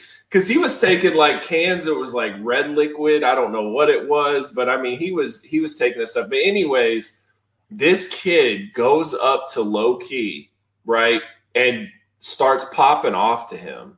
And Low Ki gets up out of the table because he's just sitting there with his autographs watching the matches. And this is during Chris Carter and Dante Leon. And they're like getting to the climax where Carter's like doing a triple somersault through a table or whatever. And this kid goes up to Low Ki and just starts talking crap to him. Dude, Like Low Ki what? get Like, what did Low Ki he say? I have no idea. But Low Ki gets up out of his chair and just gets right in this dude's face. He tells everybody, get him out. And then he walks him down outside, and half this half the place leaves to go outside to see if they're gonna fight. And like he he was ready to kill this kid. And I I kid you not, that kid was maybe five nine and just like glasses, like hammered and he was trying to push Low Ki. They had like four guys hold him back and push him away, and Low Ki just kept walking him down. And I was just like, "What are you doing? Low Ki will kill you." Anyways, I've never been that close up to see a Low Ki match, right? Dude, he is so good. It is not even funny. His motion. Because motion. he's actually hitting people. Well, well but, but like besides that, it's Yeah. it's like it's like he's like a video game character. I don't know how to explain it, but like I know what you're talking about. Is like yeah. you know, and it's it's super impressive. And with him and Ninja Mack, like Ninja would have his fight stance, Low Ki would have his fight stance, and then they would just like go toe to toe with each other. And it was just like it was like watching a video game, man. Like, but like it, he hasn't messed messed missed a step at all. Like he's he's phenomenal. Like he's so good. I can't I can't tell you how good he is. It sucks. And I listen though. After that speech, I get why he's not with any major promotion. I understand it. I, I fully get it, you know. And I was like, uh, so so yeah. But I, I, as a wrestling fan, I'm really glad that I was able to get to see Low Ki wrestle that close. I was second row. I took about like hundred pictures. Like it was super cool. And Ninja Max awesome. So to see both of them um, tear it up, it was super cool. I liked uh, I liked Ninja Mack versus Atticus Cogar from GCW last weekend. That was a good Yeah, one. I asked him how his head was. He's like, it's holy. It's Uh, holy, yeah, yeah, because he, yeah, he hit him with the uh, the extreme disrespect. He he took he unmasked Atticus Yeah. unmasked un, un, I can't talk. Atticus unmasked Ninja Mack, put his own mask on his head, and then popped the skewers into Ninja Mack's forehead. So he's you know doing this whole deal. Then hit him with his bulldog driver for the one two three. Good Yeah. stuff. I was able to get this eight by ten signed by Low Ki and Ninja Mack right there. Oh, that's cool. Yep. So I got that, and then uh got to take a picture with Ninja Mack, of course. But yeah, I took a picture with Ninja Mack and Low Ki and um, uh, Gringo Loco. He was there. Nice. Dude, was Gringo, nice. Lo- Gringo Loco, I, I don't know if I've ever been more confused the first time I saw a wrestler than the first time I saw Gringo Loco. Like, I saw him live probably probably four or five years ago for the first Yeah. time at I think Glory Pro Wrestling, and he was like this fat white guy with cornrows Yep. that was wearing a full body suit with American flag colors, but was called Gringo Loco. And I was like, what is this guy all about? And then I saw him wrestle and I was like, this guy is awesome. Like, I Yeah. am all about Gringo Loco. And I've been following his career ever since. Like, I watch him in MLW often still. Like, Yeah. he's uh yeah he's he's this he's deceptively like really agile like you you see Yeah. him and you don't expect him to be able to do that stuff and he's really damn good Yeah, he's super nice. I told him I watch every GCW, and uh, I definitely enjoy watching him wrestle. And he was just like, "Yeah, man, GCW is my thing, dude. Like, we're." He's like, and I'm like, dude, it just keeps getting bigger. He's like, I know. I keep going to these shows, and the crowds just get bigger and bigger. Like, I'm like, like Moxley's champion. Like, this is wild. He's like, I know. It's like, I'm like, how much bigger can y'all get? He's like, I have no idea. I just keep showing up. So as long as they keep doing scrambles he's always got a spot I was thinking about this, by the way. Like, do you think it's time to have like a scramble champion? Because i've never thought about that that is before. such GCW, right? But it's like they have a scramble like almost every pay per view, and there's no stakes. Every time somebody wins a scramble, it means nothing, but it's just a spot fest, right? But if you actually had a scramble champion, you could do scramble ladder matches, you could do scramble, and it would mean something. Like, I don't know. I think they Yeah. should do it. Yeah, I love that idea. I've never even considered that before, but they're like uh, Southern Underground Pro, my favorite indie, co- my favorite companies right now in the world. Like, I, I don't care if it's biased and I talk about this stuff on podcasts or whatever. Just me personally, AEW, GCW, and SUP, Southern Underground Pro. Those are my three companies, three top companies. I love hundreds of them, but like those are my top three. And SUP always does scramble matches also. Like, I think that would be like I and I've never even thought about that before, but like because it's such a staple for what they do, Yeah. like I think that they should do. I'm gonna actually I know I know the booker. I'm gonna hit him up and I'm gonna say, hey man, what do you think about this idea? They might not do it, but like they might not have even ever thought about doing something like that before. Right. That's I a mean, really good 'cause it- idea.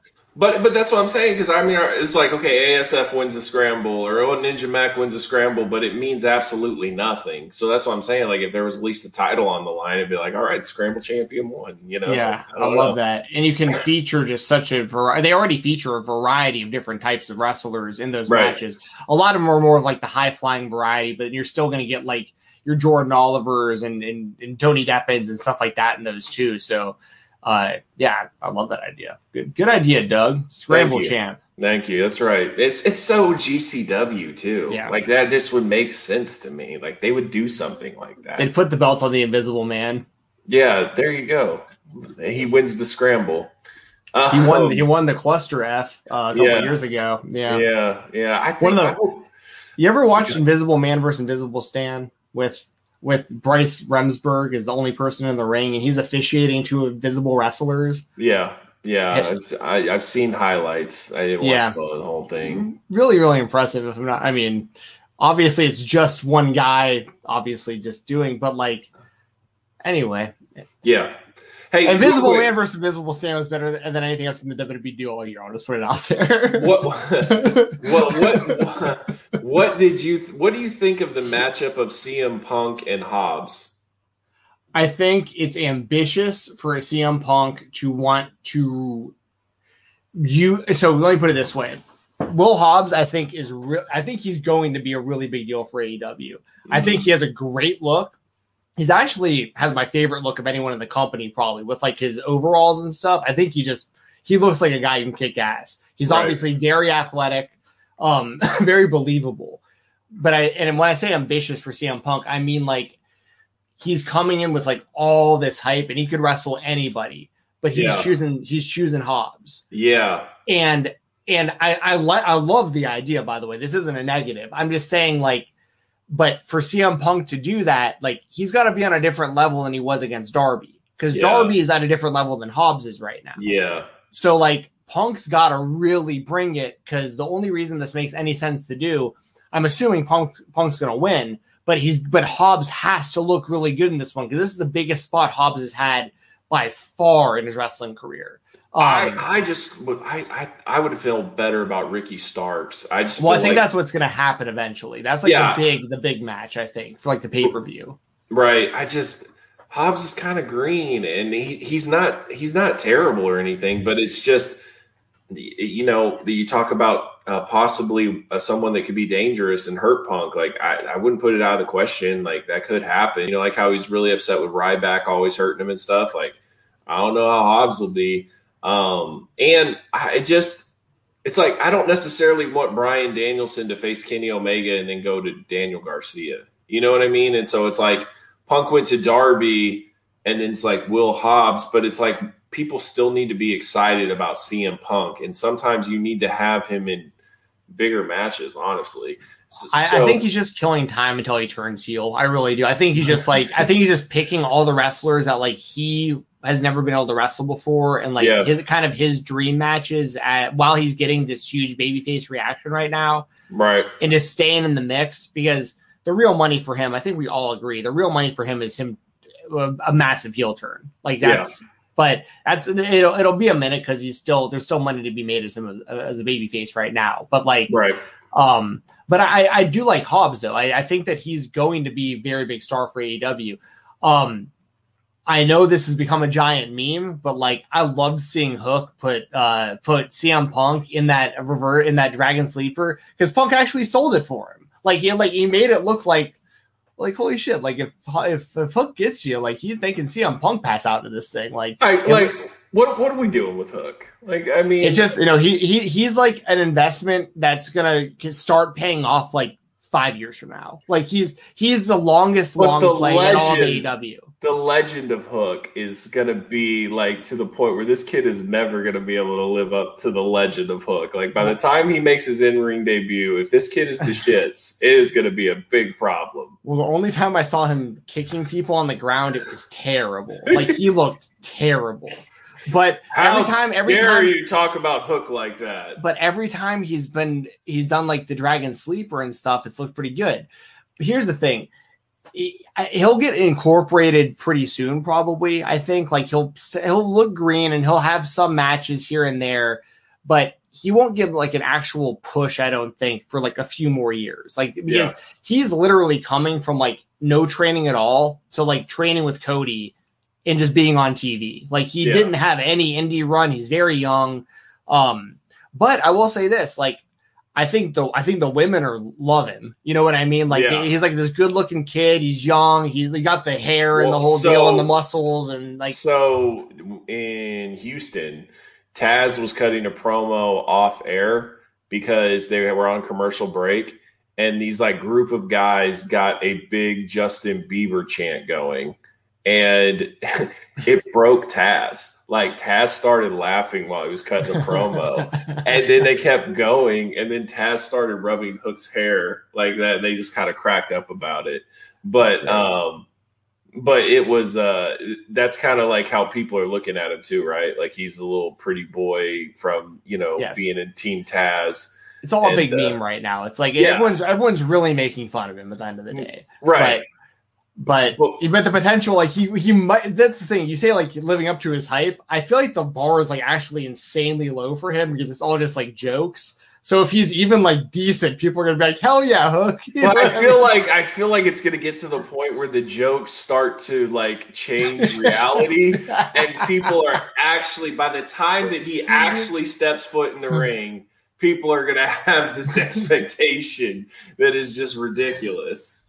Yeah, it's like the uh I think I talked I think I talked about it on the show last week, like Stanley from the office, like one of those kind of moments where he's playing basketball, but like he can't dribble, like everyone thinks he's gonna be good. Right, exactly. like- and we're just like, oh, what the hell? Yeah, so he could be Stanley of of of AEW. That's Yeah. that's my concern. But do you want do you want to like rifle through the predictions for uh Rampage and then Yeah. talk Nick Diaz? We had about a half hour, I just noticed. Yep, that's So. good. Um, Um, Yeah, just pick CM Punk, Will Hobbs. I got Punk. oh you gotta go punk, yeah. But I think but like we were saying, I think that this How how can he win Anaconda Vise? Because I don't think he can do the GTS to Hobbs. I think he can GTS him. I, I, I just I, don't- I don't know. Like it's so easy to do it to Darby, but Hobbs is such a big boy. Maybe We'll this see. is where CM Punk's uh, MMA uh, Mm. skills come into come into mix, and he hits him with a real nice, just just double leg takedown into a rear naked choke on the ground. Just Yeah, new style, new style. Um, no, I'm gonna I'm gonna take I'm gonna say CM Punk puts him up with a go to sleep. I think he'll get him up. And there. do you think that that leads into Ricky Starks, or do you think it goes somewhere else? Because Ricky Starks was finish his deal with Brian Cage, but Brian Cage actually had an injury because he pulled out of the Buddy Matthews match uh, last weekend. So I don't, I don't know. I don't know if if that's going to last or or what. But um, yeah, so I, I don't know what's next for Punk. I'm not sure. I think that uh, at the very least, I think that um, Hook will eat a go to sleep during the match. The very Okay. least. Okay. Um, yeah. What what else? Um, we got the lights out match between uh, Moxley and um, Eddie Kingston, Moxley versus Suzuki and Lance Archer. Um, who do you got in that? Uh, I got to go Moxley and Kingston. I think, especially because like Suzuki's not going to be there long term, probably. Yeah. Um, even though I'd like for him to be. Telling Um, you, Archer's taking the pin though. I'm telling you that right now. New Japan ain't playing. You're not. You're not pinning him. Yeah, yeah, and and Archer, like they've done a great job establishing him as like a top guy in AEW. Like I really, I really like how they use Lance Archer. You don't see him on the show all the time, but when you do, it's always something big, and he's very credible. Like his last Yep. big win was that he just beating Moxley clean for the. I mean, it was a, like a death match, but he beat him clean for the U.S. title. So like I was there, and that was a that was an awesome match. I had a really good time with that match. so like Archer, like he he's he's an he's a main event level guy, kind of no matter what, win or lose. So like I think, and this is in New York, right? Eddie Kingston's got to win. Like they they got to have a big a big pop, a big moment for all that. So I I think Kingston gets the win on Archer probably. My Okay. guess. All right, so the Super Kliq, Adam Cole and Young Bucks versus Jurassic Express and Christian. Who you got? I'm gonna take. Oh, you got to go the Super Kliq. You have to. Yeah, I Yeah. agree. Yeah, This is I- uh this is exciting stuff. I love seeing them together. should be a great match though. I mean, this is Yep. like. I mean, This is PWG, like Yes. in my opinion. This is like a PWG just go crazy match. and and as as kind of underwhelmed as I get by Christian's like kind of presence, like he just Yeah. doesn't he just he's just never come across to me like a real main event guy. It's nothing against him really personally. I just never but he, I got to give him his credit. Like that guy can still go to a Yep. super high level in the ring. And at the end of the day, that's all I really care about when it comes to him in E AEW. He'll bring out a couple of good promos here and there too. So Yeah, no, no, his promos are, are, are great. It's just when I see him, I don't think like a Kenny or a Cody or Nope, something. You know, I I, just. I just don't. I understand. but it but he- he's so solid in the ring that like everything they've done with him has been really really good. So uh having him in this match you say like it's like a pwg match. He's really the only kind of not pwg guy that would be in this match but Yeah. he's so damn good at what he does that he'll he'll he'll look like he belongs. Like he'll you know what i mean? He'll be doing cool stuff and uh so i mean I, you got to go Super Kliq for the win but like th- this is like seriously th- these are six of like the six of the best guys in AEW right here. yeah. I mean like I mean and, and you can say that about like everyone on the show is like this this so stacked. But like Well, and we Yeah, love already know that Luchasaurus and Young Bucks have good uh, chemistry, and, and Jungle Boy, Jurassic Express, they have good chemistry. We've seen their matches before. You know, Adam Cole is amazing. Christian's great in the ring. Like this should be a really good match. Oh yeah. You taking the Super Kliq also? Yeah, I'm taking Super Kliq. You think uh Kevin Steen joins the Super Kliq in January? I think it's very possible. Hell yeah. I think it's very possible. Especially, it's funny too because it's at the very end of January, as from what I read, like January 31st. And I think the Royal Rumble's actually in February this year, like the very first, like February 2nd, February 3rd, or something like that. So it's gonna be uh it's gonna be interesting. Hell yeah. I feel like he's got to come over. Yeah, definitely. If he doesn't, then we've lost Kevin. Like Kevin is he he is just committed to WWE for the rest of his life, and that that's what it is. And then he just might as well be Samoa Joe. Right, basically. And we, you know, there are people that we lose, so it could happen. We'll see. I, I mean, the biggest thing is that I just think even if they don't even really want Kevin, right? Like they're going to offer Kevin a lot of money just because of optics that they don't want to see someone jump ship. So Yeah, there's a lot of value to like even if WWE doesn't value Kevin Steen like we do, like there's a AEW gains a lot of value by signing him. Like Right. it- it's a it is a blow to the WWE to have him jump. So for sure. um yeah, what what, what what's the next one? We you got uh man of the men of the year versus uh Jericho and uh Hager. Um I don't I don't really know how you feel about the Dan Lambert stuff. Uh I feel like a lot of the WWE fans like Dan Lambert because he talks trash on AEW and it's like how they feel.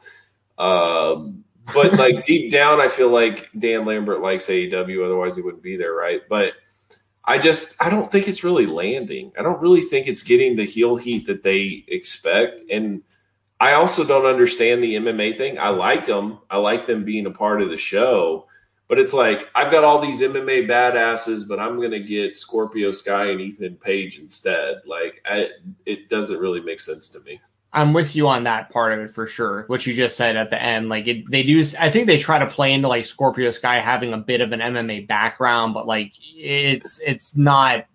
And Ethan Page has no. I mean, well, he's the karate man, I guess, if you look at it that way. Yeah. But Well, and I Um, guess technically he really does have a karate background. They said right, right, So- yeah, yeah. No, he's he legitimately has been doing that stuff since he was a kid. But like, right. but I love the promos. I just they they just they just kind of seem random and like out of place when he does it. But Yeah. I I think the promos are great, and I know that I've seen him do interviews. Like he he does he loves AEW. Like Okay. like he's yeah. Dan Lambert is literally like you know he owns like he owns more like legit title belts than Conrad does. I think. Yeah, Like- when they went to um, do that WWE looking for treasure or whatever, they went to his house and he showed his house, and it was I mean, yeah, I mean he's a he's a mega fan. So Yeah. like he's living a lifelong dream right now, being able to be a heel on AEW TV. So like Right. uh, yeah, yeah. I, so personally speaking, I, I I love it, but it is it is kind of weird when you have like Masvidal, Arlovsky, and Dos Santos and stuff, and then it's like my guys, Ethan Page and Scorpio Sky, and it's like you're surrounded by UFC legends that like actually fight people. Like we've never seen like maybe you're a hardcore wrestling fan like we are, and like you've seen Ethan Page be the Karate Man. That's much different than the UFC. Like, like Right. you know what I mean? that's a completely different thing. Um, Right. but uh, but anyways, yeah. Um, I'm gonna take uh Jericho and Hager to win though. Okay.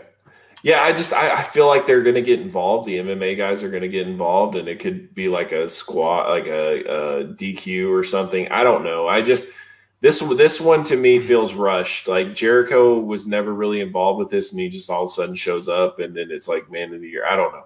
We'll see. Um, They should that that crew should show up during Punk's match. That'd be interesting. yeah. Oh god. Leave, that alone. Let Punk let Punk have fun with pro wrestling again and move that. I'm just saying, it away. is kind of funny. You have this guy here trash talking like all these pro wrestlers when like the easiest target ever is right there on the show. God, he, remember in the promo with Darby, there's nothing more dangerous than facing CM Punk in Chicago, and it's like, yeah, I don't know about that. Yeah, ask Whiskey Well about that. He had a pretty easy night. Yeah, we'll move but, uh, on. But yeah, anyways, uh, I, and I'm going to take Jericho and Hager, but I, I could I could see that scenario. How funny would that be if they had like Hager like knocking out like Dos Santos and stuff? It's like, oh, uh, I mean, I would rather watch one of those, either Arlovsky or JDS face Hager in real life. Like, this would be kind of cool if it led to a Bellator fight. I I completely agree there. Completely. I mean, I Because think Hager has fought nobody in Bellator yet, and JDS's chin is gone. So, I mean, I think it's a compelling fight. Um, so why if, not? if, Ha- if Hager can- if Hager can get the takedown, yeah, but if he can't, he's getting destroyed Oh. by those dudes. One thousand percent.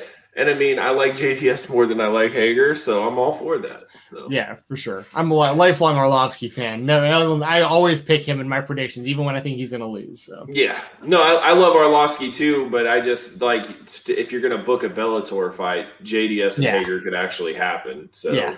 why not? for sure. Yeah. Let's- you don't let's- get Fedor, you get Hager. Yeah, there you go. um, yeah, I think that covers. I mean, there's a couple of other matches that four on uh, that four like whatever it is. It's like private party and oh yeah, I'll take I'll take the Lucha Brothers team in that one. Lucha Yeah. Brothers, Lucha Brothers, Santana and Ortiz against uh, the Hardy family office. Yeah, definitely definitely gonna win that. Um, yeah, and I'll take Yeah. Anna Jay over Penelope Ford as well. Yeah, I'm with you there too. So yeah, there you go. So guys, yeah, Wednesday and Friday are just can't miss. I can't express that enough. And I feel like that Rampage has such a good card on it that you're not going to get like a, a crowd that's already dead from their last show that that just watched Dynamite. Like I feel like people will still be excited to see him Punk and people will still be excited to see Adam Cole and the Young Bucks and all that other stuff. So I think that it's going to have really good crowd energy on both shows. So it's gonna it's gonna really make AEW look legit. Like that show is going to. If you were a doubter and you turn on that show, you're going to be like, "Oh wow, this isn't a t-shirt company." Well, and and like I'm not one to that really like really cares too much or, or analyzes the ratings and stuff too much Right. between especially between the companies and stuff. But like there's a lot of buzz for this show. I mean, Yep. I they're they're not that far off from raw numbers territory here. Like I mean, it's Well, so totally it's possible. interesting. I think that Raw got a 0.49 at the 18 to 49 demographic, and the last two weeks AEW has beat them. Now this one, that last week was like 0.43, so this is definitely going to be have to be a bigger number. But it is not out of the question. And if they beat them three weeks in a row, I mean, and this is another thing I don't think a lot of people think about, but like they kind of threw the kitchen sink at Raw, right? Like they they tried to stack that thing as much as they possibly could. And next week is Cowboys versus Eagles on Monday Night Football. That is going to be a ratings barn burner. And if they don't bring a big show, like that rating could be awful. Yeah, yeah. I think I saw this uh yesterday's Raw was like a 1.7 or something like that. Yeah, it's like a 1.79 or something, and last time it was like a 1.6. I mean, they were in they they were in big trouble on that last one. And So- AW is pulling like 1.1s, 1.2 type Yep. numbers. I mean, it's like it's just a matter of time, y'all. Yeah, I agree. I agree. Especially like, man, once people really start to watch it, they're just gonna be like, "Oh, this is so much better." I mean, a lot of people will probably tune in for the first time tomorrow to see Yep. Danielson. I agree. I They're gonna be totally like- agree. Who's this Kenny Omega guy? Wait a second, what have I been missing? I think Kenny's always been that guy that like WWE fans have known about, right? It's just like AJ Styles, right? Like you knew about him, but it's like, did you actually put in time to watch anything? And then you were hoping that they would come to the WWE, but you never watched them because they didn't go to the WWE. Now AJ did, of course, but like I'm talking about when AJ was in his prime in TNA and like no, no, I got you. Sure.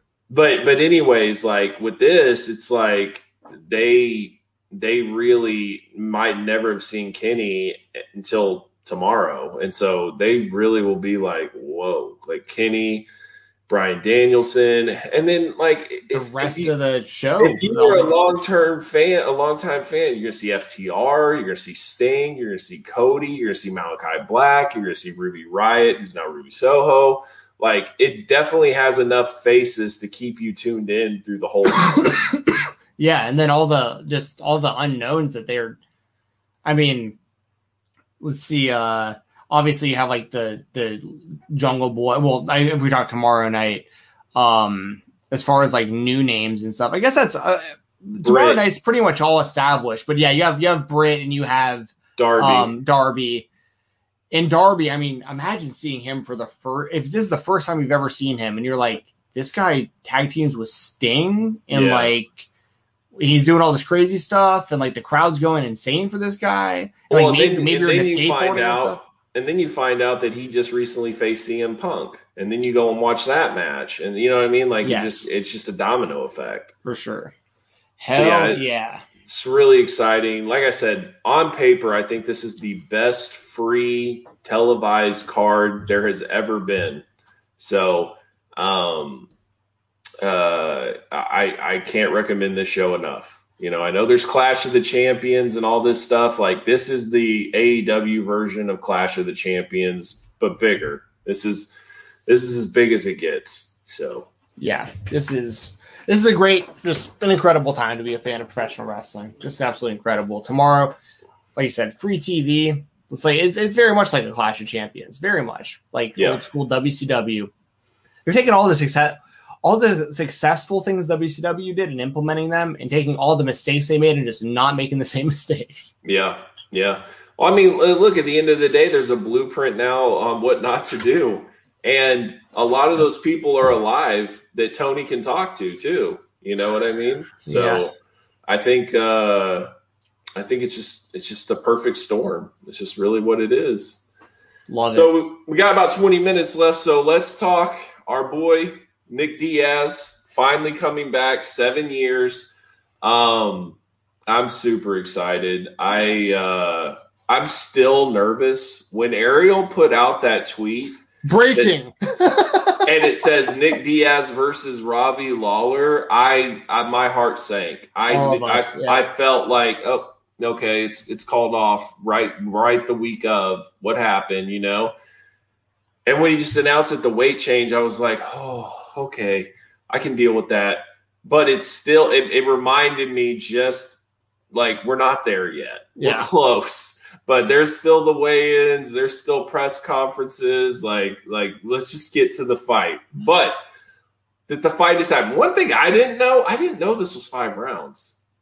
Yeah, I actually didn't know that either. I I I saw it in Ariel's tweet and I like had a double double take on it. Yeah. they're like it's still five rounds. I'm like what? It's five rounds so Like, why did they just have this as the fight night main event of one week or something? Just like huge fight night or something. Well, yeah. Crowd. I mean, trust me. I mean, we're both we both want to see whatever the biggest thing for Nick Diaz is, but it's like it was gonna be five rounds anyways. Like you figure it would just been a main event somewhere. not only that what fight have you seen on a countdown show that isn't the main event or co-main event that gets 30 minutes Yeah, well, and also I think I didn't I haven't looked into it, but I saw a screenshot earlier today that someone had took where like the Nick Diaz video on YouTube portion is like the numbers for it are like triple, quadruple, Yeah. like the next biggest video that they have for the same event with two title fights. Yeah.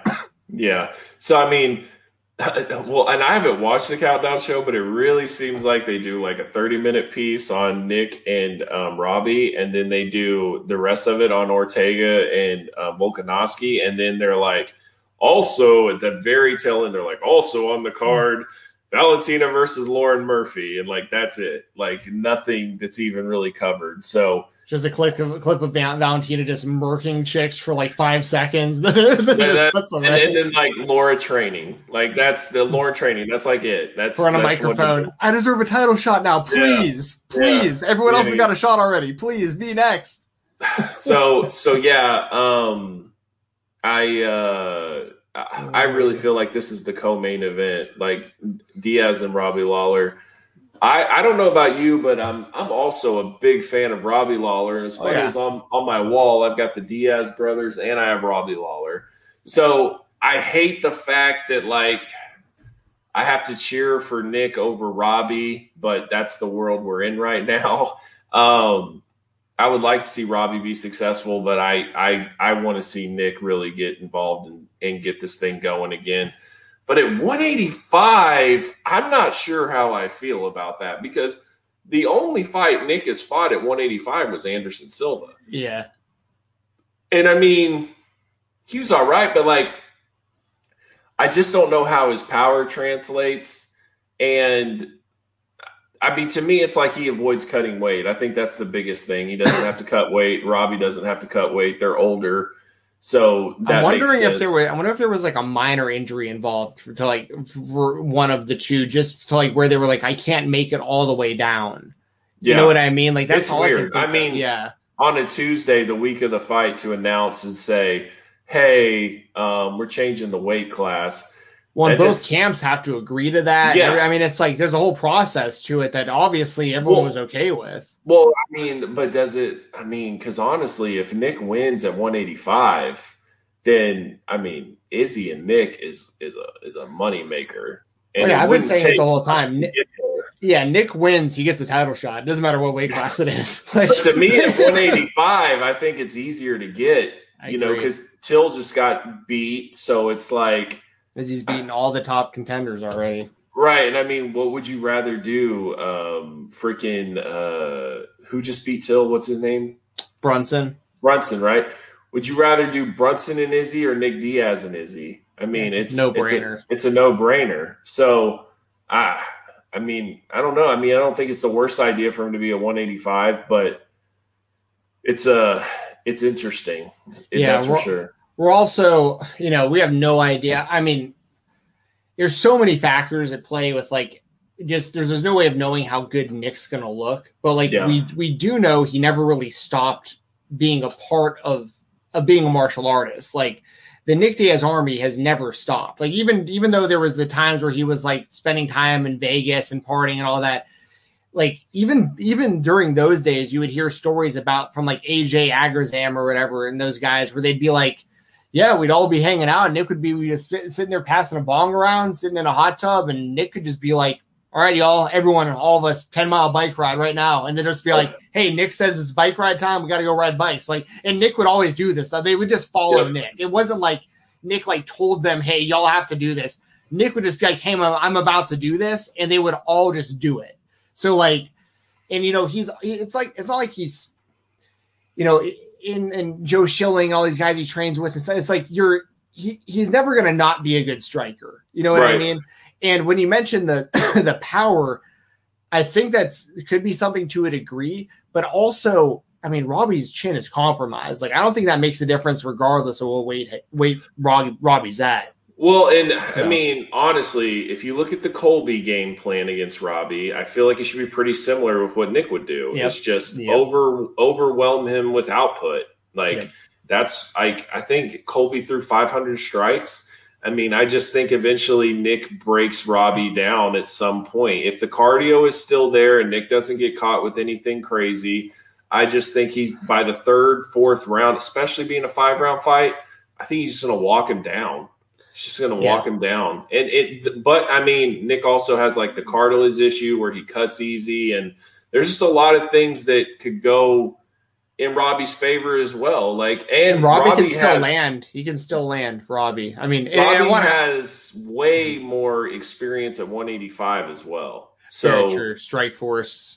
yes, Yeah. and now granted, there's a reason why he went to 170, and he immediately became dominant at 170. That seems more like his weight class. So I mean, I, I don't know. Also, I mean, Nick's really good on the ground, right? Like that. That's one thing. Because if I was Robbie and I didn't want to go against the cardio machine that's ready to box all day, I would just want to take him down.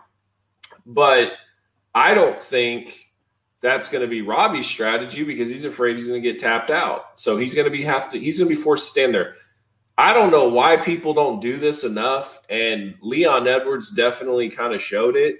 Leg kicks, man. Yep. The Diaz brothers are wide open for leg kicks all day long. So if Robbie wants to go that route, I think he could definitely do a lot of damage there. Yeah, yeah, I totally agree. And I also want to make it clear, like you said, I'm a huge Robbie Lawler fan. Like I, Yeah. I love Robbie, but it's like Nick's. If I had to pick one fighter, if someone had a gun in my head and said you have to pick your favorite fighter of all time, it would be Nick Diaz. Like that would be who I'd choose. You know, and it's like that's He's just he's just the epitome of a fighter. Yeah. like he, that's just what he is. And it's like he could be gone seven years, but it doesn't matter because he's ready to scrap right now. You talk you talk crap to him right now, and he's ready to go. Like yeah, that that is the type of dude that he is. Um, so so at the end of the day, in my opinion, I I just I feel like there are more things in favor in favor for Nick Diaz. I mean, Robbie lost to Neil Magny. Robbie lost to Colby. Robbie has lost to other R- like R- R- RDA worked him, didn't he? yeah, yeah. I mean, so like you know, like he's kind of on his way out. Like he's never been the same since he lost to Woodley. I was live at that one. That was a That was awful. That was awful. Um, and and I just I, I I just feel like Nick's to win this fight. Like I know the the betting lines are even, but all all I can say, I will be shocked if Nick looks like a shell of himself. I really feel like we are going to get Nick Diaz. like as long as we don't get what we saw out of BJ Penn towards the end, like as long as it isn't that, I'll be all right with it. Yeah, You know, um, I have high expectations though. Like I hope he comes in and he looks like he always did. Because one thing people don't consider when you take time off is similar to when I was talking about Sting and stuff. Like yeah, it gives your body a lot of time to heal. Like Yeah. he- he's gonna be probably less injured than he's ever been in his career. yeah. Um, he's gonna be like ready. His body, like he's gonna be ready to do it. But yeah, I mean, I, I, I, I think this was the perfect fight too for both guys. Like it made total sense to run this rematch 17 years ago, and and beyond just the actual fighting style, because I love his fighting style, and so many fighters have adapted that. Like obviously his brother and all these other fighters that that like Colby, like you said, these guys who do like the 50% punches and just wear Yeah. you down. That that is Nick Diaz. Like he's the one who who came up with that type of style in MMA. yeah. And and the way that he brought Nate into the sport, and Nate is just a mirror image of Nick. Like everything that Eh, that made Nick Nick, Nate has done that because he wants to be just like Nick. I think And I think though at the end of the day, what is so unfortunate with this seven year layoff is that Nate was able to take Nick Shine and get a big spotlight and become a main eventer out of it. And like, but Nick has always been the guy. Like Nick is, but people don't know that. And I think that's what's so frustrating. Well, new, newer fans don't know that. Yeah, Like, yeah, yeah, yeah. But but I mean, there's a lot of newer fans. Like there's fans that just started watching when Ronda Rousey was on her heyday, or Conor, or any of that. Like you missed most of Nick Diaz's Strikeforce run and all that stuff. sure. So like I just I just and, and another thing, Nick's crazier than Nate. Nate's pretty chill. Like Nate can yeah whatever we'll fight, but like Nick Nick goes nuts. Nick When Nick's I- a little off the hinges. and I, and I love, and that's kind of what I was getting at too. Is like I've talked about on the show before, but another reason I like Nick so much and why he's my favorite is like because of the the way that he he treats the whole situation with Nate. Like the interviews he's done about Yep. feeling guilty about getting him into fighting and all this Yep. stuff, and like and and I just there's so many similarities with me and my brother. Like my brother is only into boxing and, and fighting and stuff. Like he became a boxing trainer and he only got into combat sports because I like combat sports. Like there's a lot of stuff that I do that I see like he is really into, and there's the only reason is because I'm into it and stuff. Right. And if I ever got him into something that I thought was wrong or a bad idea, I'd feel guilty about it. And I'd want to help him find a way out of it. And like that's it's it, so like I just as being a bigger uh, an old an old brother and everything is like that's so there's just a lot that I just can really relate to it. And even when it comes down to like the weed and stuff, just knowing yeah. like the bullshit this guy had to deal with yeah. over weed. Yeah. Like and just knowing like I I mean I talk about all the time. Like I you know I think it's I'm a big fan of it, but it's one of those things where it's like I, does everyone have to do it? No. Does everyone have to be a fan of it? No. But like it clearly helps him in his life. And the fact that he's getting so penalized over something that's legal in like most of the country at this point is just so insane. So like, well, and it's like it's it's like it's it wasn't just for MMA though. He was like the, a, a trendsetter for all of sports. Like, yeah, he he really sh- like when he got suspended for five years. It really shined a light on the punishment and people were just like uh, from all sports universal they were like this isn't right so i think at the end of the day he is going to be remembered for that as well like he is yeah. going to be one of the guys that really fought for marijuana rights and tried to get him legalized for athletes because at the end of the day he didn't care if it was against the rules or not he was going to do it and so yeah. He, it's like it's like Ricky Williams and like Nick Diaz. Yeah, yeah, it's good. It's a good point. Um, but I mean, yeah, now the UFC has like a CBD sponsor and stuff. I mean, right. like what I really am looking forward to, I'm not gonna lie, I cannot wait until Nick Diaz is up there on the stage and he's burning just a fat joint in everyone's face. Like, you know what I mean? It's like because because Nate does it all the time now. Yeah. So it's like Nick's going to do the same thing and he's going to say, I don't care. Like now I can't get in trouble for this anymore. Like, right. like finally, y'all are like, I mean, think just, I know that some of this stuff was self inflicted on him. I understand that. But like the fact that the biggest win of his career technically never happened is so wrong. Yeah. Like, I mean, he's just been screwed left and right over just petty bullshit. And he was just made an example of. That's all. And they were they were gonna run run back him and Carlos Condit, which would have been a huge mega fight, right? Like the first one, they had the prime time special. It was a close fight. People really wanted to see a rematch. and they were gonna and they were gonna right, and they were gonna run that back, and then he tested. And that was it like it's just it just sucks. So and then the um, fans rallied behind him to get him the suspension from five years down to one year yep. successfully. But he was so over all the bullshit that he's just been gone he, for seven years. He took seven. He took seven yeah. years. He's so. like, you know what? Like, screw you, screw you guys. Like, he does nothing against the fans, but it's more against like the sport and kind of like the system. Yeah. Like, yeah. y'all keep screwing me. I'm not gonna keep coming back and making y'all money. Like, I'm like, this is bullshit. Like, yep. Yeah, but, but then then Nate went off, and you know, I'm sure not not that this necessarily matters, but I'm sure Nick gets a cut of Nate by being his his manager and everything or whatnot. So it's like he's still benefiting from the sport through his the people that he trains. Luckily, yeah. But um, but yeah, my mean, like through the roof for this. But like a Nick and Nick and Conor fight could have been yeah. so huge. Like, and that's yeah. why everybody really wants to see him in Masvidal because yep. it's such a huge money fight. And all he's got to do, in my opinion, is get through Robbie, unless he wants to stay at 185. If he wants to stay at 185, then he then he's right there. And I mean, like I said, I don't think it would take much to get to Izzy. Yep, I agree. I think that's what you do. You either have he either wins this and he fights Masvidal because of the history with Nate and all that stuff, or if he stays at 185 and he fights Izzy. Or I, I is, is Izzy is Izzy and Whittaker? That's going to happen. It just keeps getting pushed back. Yeah, but, they they yeah, it's not it's not looking good anytime soon. So like, I, I, think I think that Nick would have a better chance of beating Izzy than Whittaker, just because I think Izzy might be able to get caught because he'll be he'll want it standing where Whittaker can like he's just more well rounded. That yeah, and I feel like Izzy is a better fight than uh, Usman. I feel like oh Usman yeah, terrible fight. That would be him. just like the GSP fight. Yeah.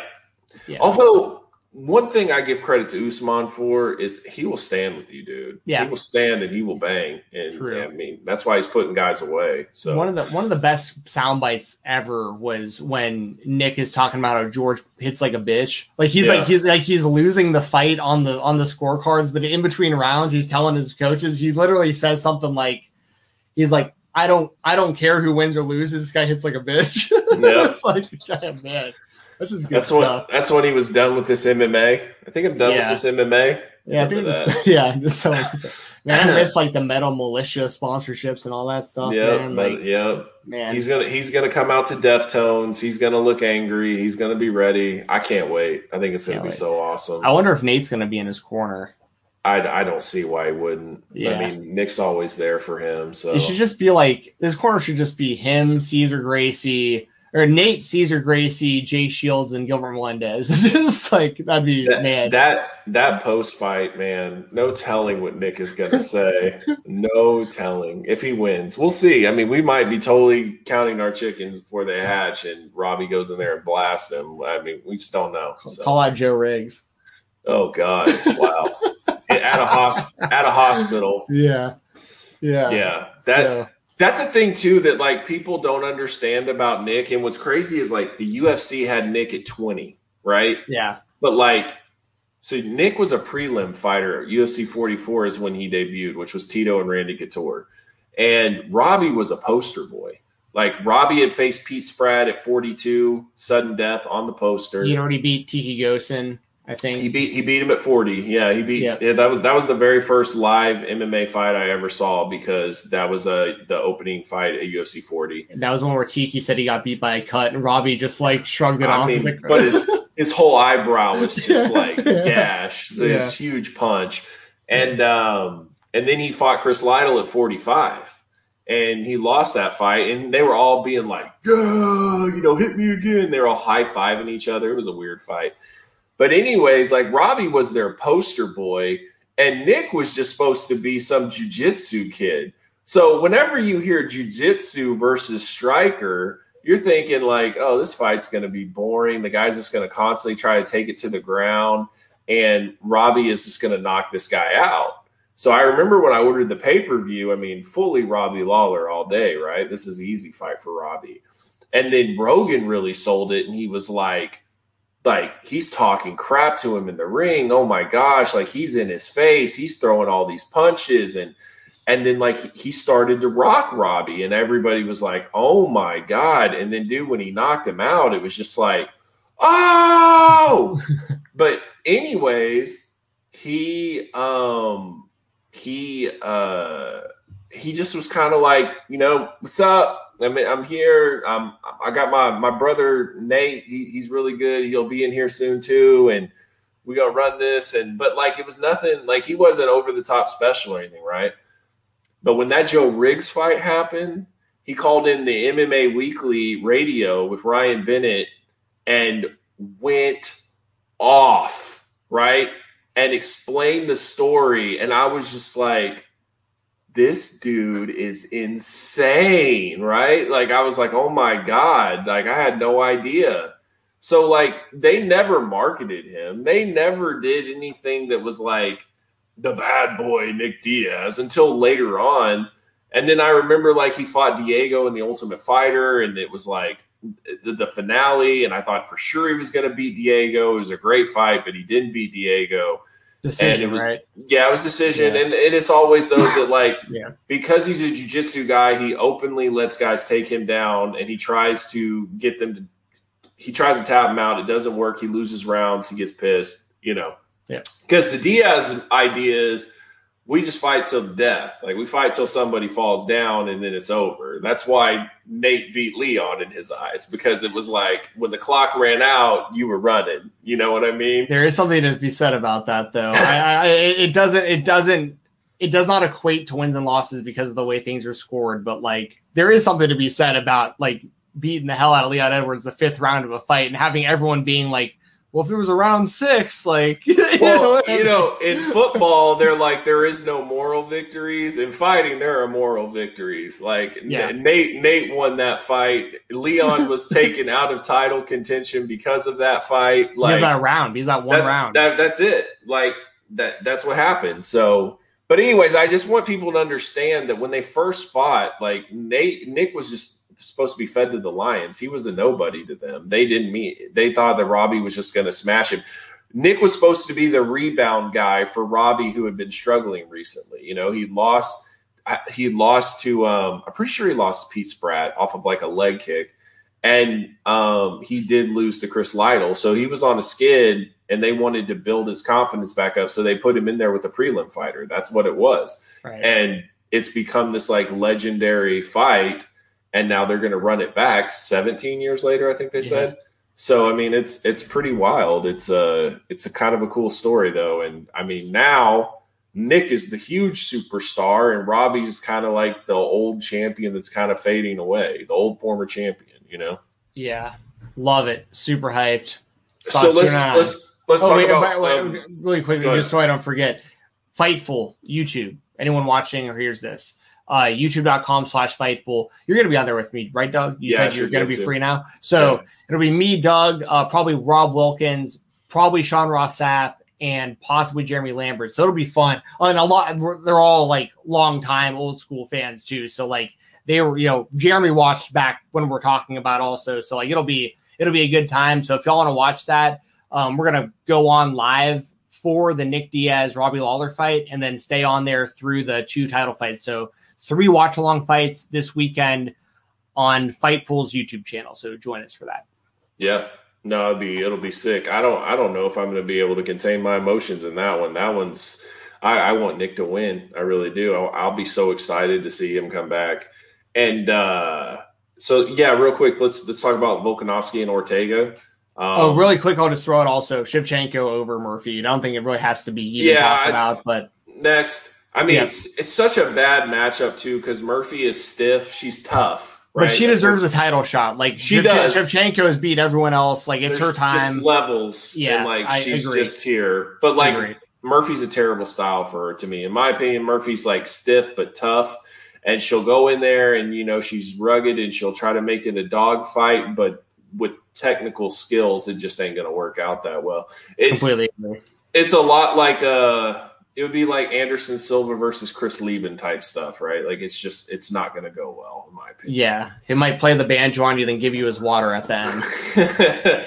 so, um, Volkanovski Ortega, I I mean, I'm personally leaning towards Ortega.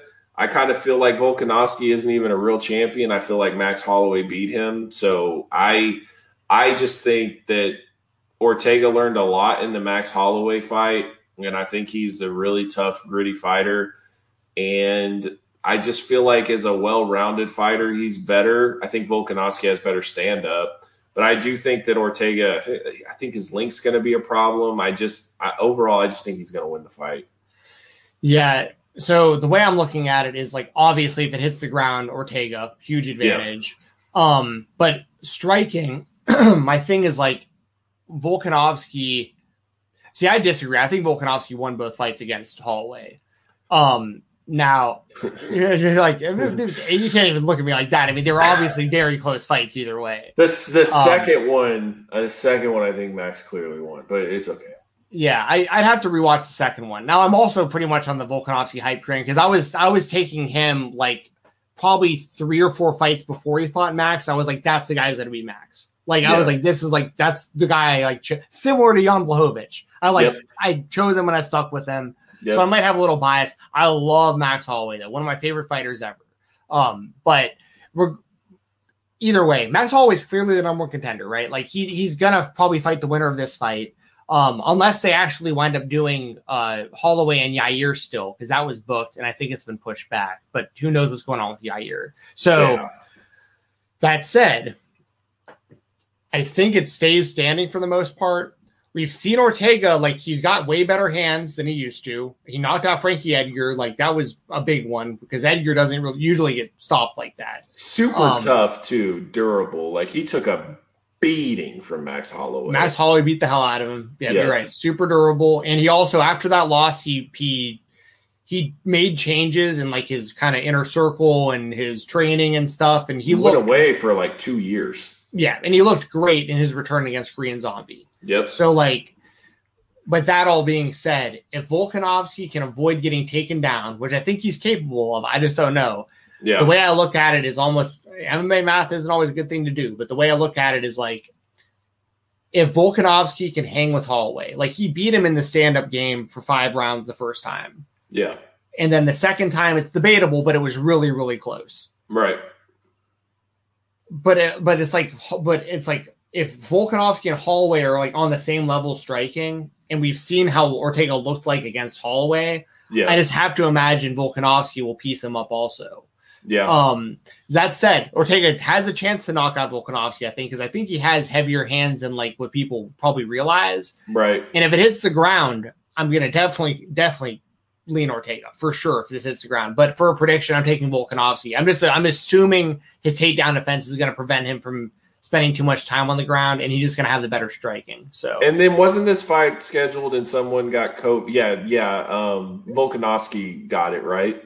I can't remember because they initially weren't like the reason they did the Ultimate Fighter was because it was supposed to happen before all that, and then they Yeah, pushed it I, back. it was Volkanovski because he he has You're right, he got quarantine COVID. and all that Yep. stuff. Yeah, yeah. Yep. So so they've already been training for each other for a really long time. So both both guys should be extremely prepared for each other. So yeah. I think that that's going to be a big benefit as well. So. And another matchup that like or Ortega is definitely the right opponent. Like he did enough to to earn this title shot again. Um, Holloway, like we said, whether or not I mean, if he beats Yair, obviously he's number one contender again. But even if he doesn't fight anyone else, based on his first two fights with Volkanovski, I, I honestly I'm not usually huge on like uh, tr- uh trilogy Trilogies. fights and and and like the quad fights or whatever where you go for the fourth or whatever. But like I, I mean, I, I will, I'll watch Volkanovski Holloway all day. Like, you, Yeah. you can, you can, you can do a third one, a fourth one, a fifth one. I wouldn't care. Like, if they, if they're the same caliber of the first two fights, that's, I'm good with that all day. So, well, it's interesting too. Is like if Ortega wins, I think you run Holloway back as well. yeah, and I think, Hall- is it, but we, we'll see. I mean, I, I, I do like Ortega, by the way. It's just stylistically, I just don't know if he can hang with the top strikers in the Yep. division, but he can obviously tap these guys if he gets in the right position. It's just he's got to get to that position to be able to do it, and that's that's where I have my my doubts. So T City, I got I got T City. I by got what submission? Hmm. Because like I don't think he's gonna outpoint him unless he just like can out wrestle him on the ground, basically. Yeah, I think he's gonna stop him. Think it puts him in a triangle choke, I think City gonna, style. I think he's gonna finish him with strikes. You think Ortega on the ground or on the feet? I think he's gonna fall down on the ground and then he's going down on uh, like he's gonna finish him on the ground, but he will knock him down. I could see maybe a position where he can like get him disoriented and like flatten him out, like on it, like with his like have the hooks in from behind or something, and get like Yeah. the you know like the behind you know, the head. you know what it kind of it kind of reminds me of um, uh, Whittaker and Yoel Romero. I feel like Volkanovski has kind of gone through that with Max Holloway, and Mm-hmm. he just might not be the same punishment wise going into this fight. It's possible. Those wars definitely take a toll. Like So, Rory, like Rory and Robbie, clearly they were never the same after that fight. Like yeah, both still good, but not at the same level. That Kane and J, especially JDS after the Kane fight. I mean, he just never was the same. Like After the second fight, the, or- the third one. I can't remember how bad the second one of one one of those two. I I just I, I obviously remember uh, JDS winning the first one, but then all my mind remembers after that is just like images of Kane just pushing Dos Santos up against the cage and just mauling him for like rounds at a time. Like, And so that that the third one, which I was there for, like it was just I I mean I physically like I didn't I you almost like can feel it for him. Like you you could see the punishment that he was going through, but like he wanted it so bad he wouldn't stop. yeah, But it's like you just know that he's not good enough to beat him. You know, it was it was tough tough to watch. I remember those being those kind of fights too, where like it would have been totally fine if they were stopped like well before they were, but like you kind of didn't want them to stop it because JDS was still fighting back. Right. Yeah. So. He wants it so bad. You you you're seeing all these Brazilian flags in the crowd, like they they're rooting for him. Like it's just it's tough. It's tough to stop. Yeah. But a great pay per view this Saturday, UFC 266. Yes very very much worth uh, your money everybody in my opinion. Uh, if you are a fan of mixed martial arts a little bit of everything. Uh, also you've got curtis Blaydes and jairzinho rozenstruik i'm going to take rozenstruik by knockout yeah. the same way that lewis did it to blaydes yeah same? Blaydes is kind of falling apart. Yeah. When he's a bit one-dimensional. He's going to have a yeah. hard time with like the really good strikers. He's starting to get exposed. Um Jessica Andrade and Cynthia Calvillo. I'm going to take Andrade on that one, probably. Yeah, Andrade to me is as good. Like she's good and like she's she's the almost like the gatekeeper. She's the number yeah. two, but she she's been the champion. Right, right. But in a different weight class. But, yeah. Um, but but yeah, she's basically like she's the second best uh, fighter at flyweight. She just levels below Valentina still. So and like I felt like if anybody could give Valentina problems, it was her. And I mean, she just got murked, smoked her. Yeah. Um, two more that I just want a quick prediction on: Marlon Moraes versus Merab Dvalishvili. That's a good one. I don't know, but Moraes needs to win this fight. I'm actually taking Dvalishvili, but like I, I agree. Like yeah, Moraes, I would take it too. Moraes though, yeah. I mean he's he's getting close to getting cut. I think it's three in a row that's it's happened it, now. It would be to all good guys, but there is a little bit of a you, you don't want to be someone losing three fights in a row in the UFC, especially if you're making a certain amount of money. Which I know yes. Moraes probably makes good money because he came over from uh, WSOF. Especially if you were like close to being a title contender, like you were right there. So it's like when you fall that far, it's just kind of like okay, next. That's when the UFC says we're giving you a lot of money, and we'd rather just have Viacom pay it to you. So with Bellator, right? Um, you have uh, the last one here that I wanted to get one for is. Dan Hooker and Nasrat Haqparast, the uh, mini Gastelum. Does he have a fight? Because from what I understand, like he has no fight right now. Like the the guy that uh, pulled out, he he can't fight, and then they wanted another fight, and he has like broken ribs or something, so he can't fight. So I don't know. Yeah, I don't know how this is all happening. And I know there's been like yeah flight issues and like, yep. like Hooker uh, getting to the states from New Zealand has been a whole thing he made it just in time and got his visa and everything was going to work out and then the guy that he was going to fight had to pull out. So it sucks for him. Wait so is mini gastelum out? Yeah. Is that what you're saying? Yeah. oh i didn't even see that. He's out and then they were trying to find another opponent and that guy couldn't fight either. So now it's just hmm. dan hooker's just hoping to fight somebody. All right well I hope he gets to because Dan Hooker's one of my favorite guys to watch. I think I don't think of, I don't think he's going to fight on this card. I think they'll find something for him, like on a fight night or something like that. He'll stay in the states and get to I, fight. I will say it's kind of a shame that like most people right now probably know of him only because of the Michael Chandler knockout, but like yeah. that dude was putting in some serious damn work before that. So like he almost beat Dustin Poirier. That was a that was damn a war. fight. That was yeah. a war. So yeah, he's yeah. he's not a joke or anything. He's a real deal. So I'd like to see him get back in there and rebound and get back get back on the winning track. But uh but yeah, and that's that's a solid uh that's a really solid card there. Looking forward G- to it. GCW has a card on Friday, don't they? Yeah, they've got one Thursday and Thursday and Friday or Thursday and Saturday. I think I think it's Thursday and Friday. They have the emo card right on Thursday. Yeah, emo fight on Thursday, and then and Friday then, is the the New York whatever. Yeah, but that's like AR Fox versus Alex Zayne, which I'm really looking forward to, and uh, Cardona is supposed to be on that card. It looks like they're setting him and Effy up. Yeah, have yeah. you been seeing the tweets? He's been really going after Effy and talking about Sean Ross Sapp looks like Effy. Um, uh, but uh, I hadn't heard that, but now I'm like I'm laughing because I actually can see the similarities. Like yeah, like head. he's he's basically saying that Effy isn't real and it's really Sean Ross Sapp the whole time. Oh, that's so hilarious. I've been yeah. pretty much off social media, but like that is yeah. I, I missed that, but that that legitimately pops me. That's hilarious. Yeah, no, he's he you love know, Effy by the way. like, he's doing great. uh he's doing his um troll game right now on Twitter. So it looks like he's setting up him and Effy. It's also like Homicide and Suzuki and um, some other stuff. It, it, another scramble match, Ninja Mack in it. So it'll uh, it'll be fun. But um, oh, yeah. That's that's this weekend as well. So yeah, we have. I mean, AEW, Dynamite, Rampage, GCW, UFC. Like this week's awesome. Yeah.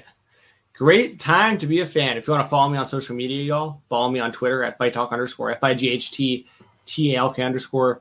I'll be doing a live podcast tomorrow morning, uh, 11 a.m. Eastern time with Jesse Davin. We're going to be doing predictions for uh, for this stuff that we talked about, just a more abbreviated version, about an hour long, just kind of rifling through wins and losses, who we think is going to win at uh, AEW's um, Grand Slam events, and we're also going to be doing predictions for WWE Elimination Chamber, which I you mean Extreme Rules? Oh, sorry, Extreme Rules, whichever yeah. one it is.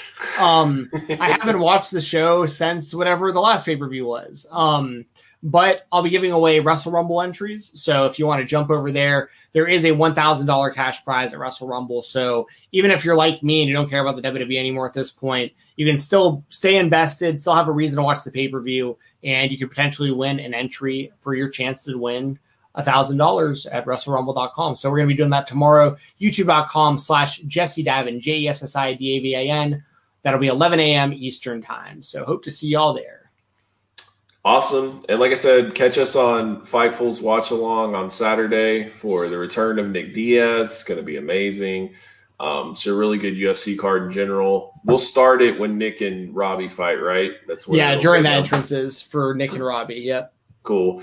Um, and then, yeah, follow me on Twitter, like this video, subscribe to this page, and uh, we'll be back next week. Everybody enjoy these shows. It's going to be freaking awesome, and we will talk about it next week.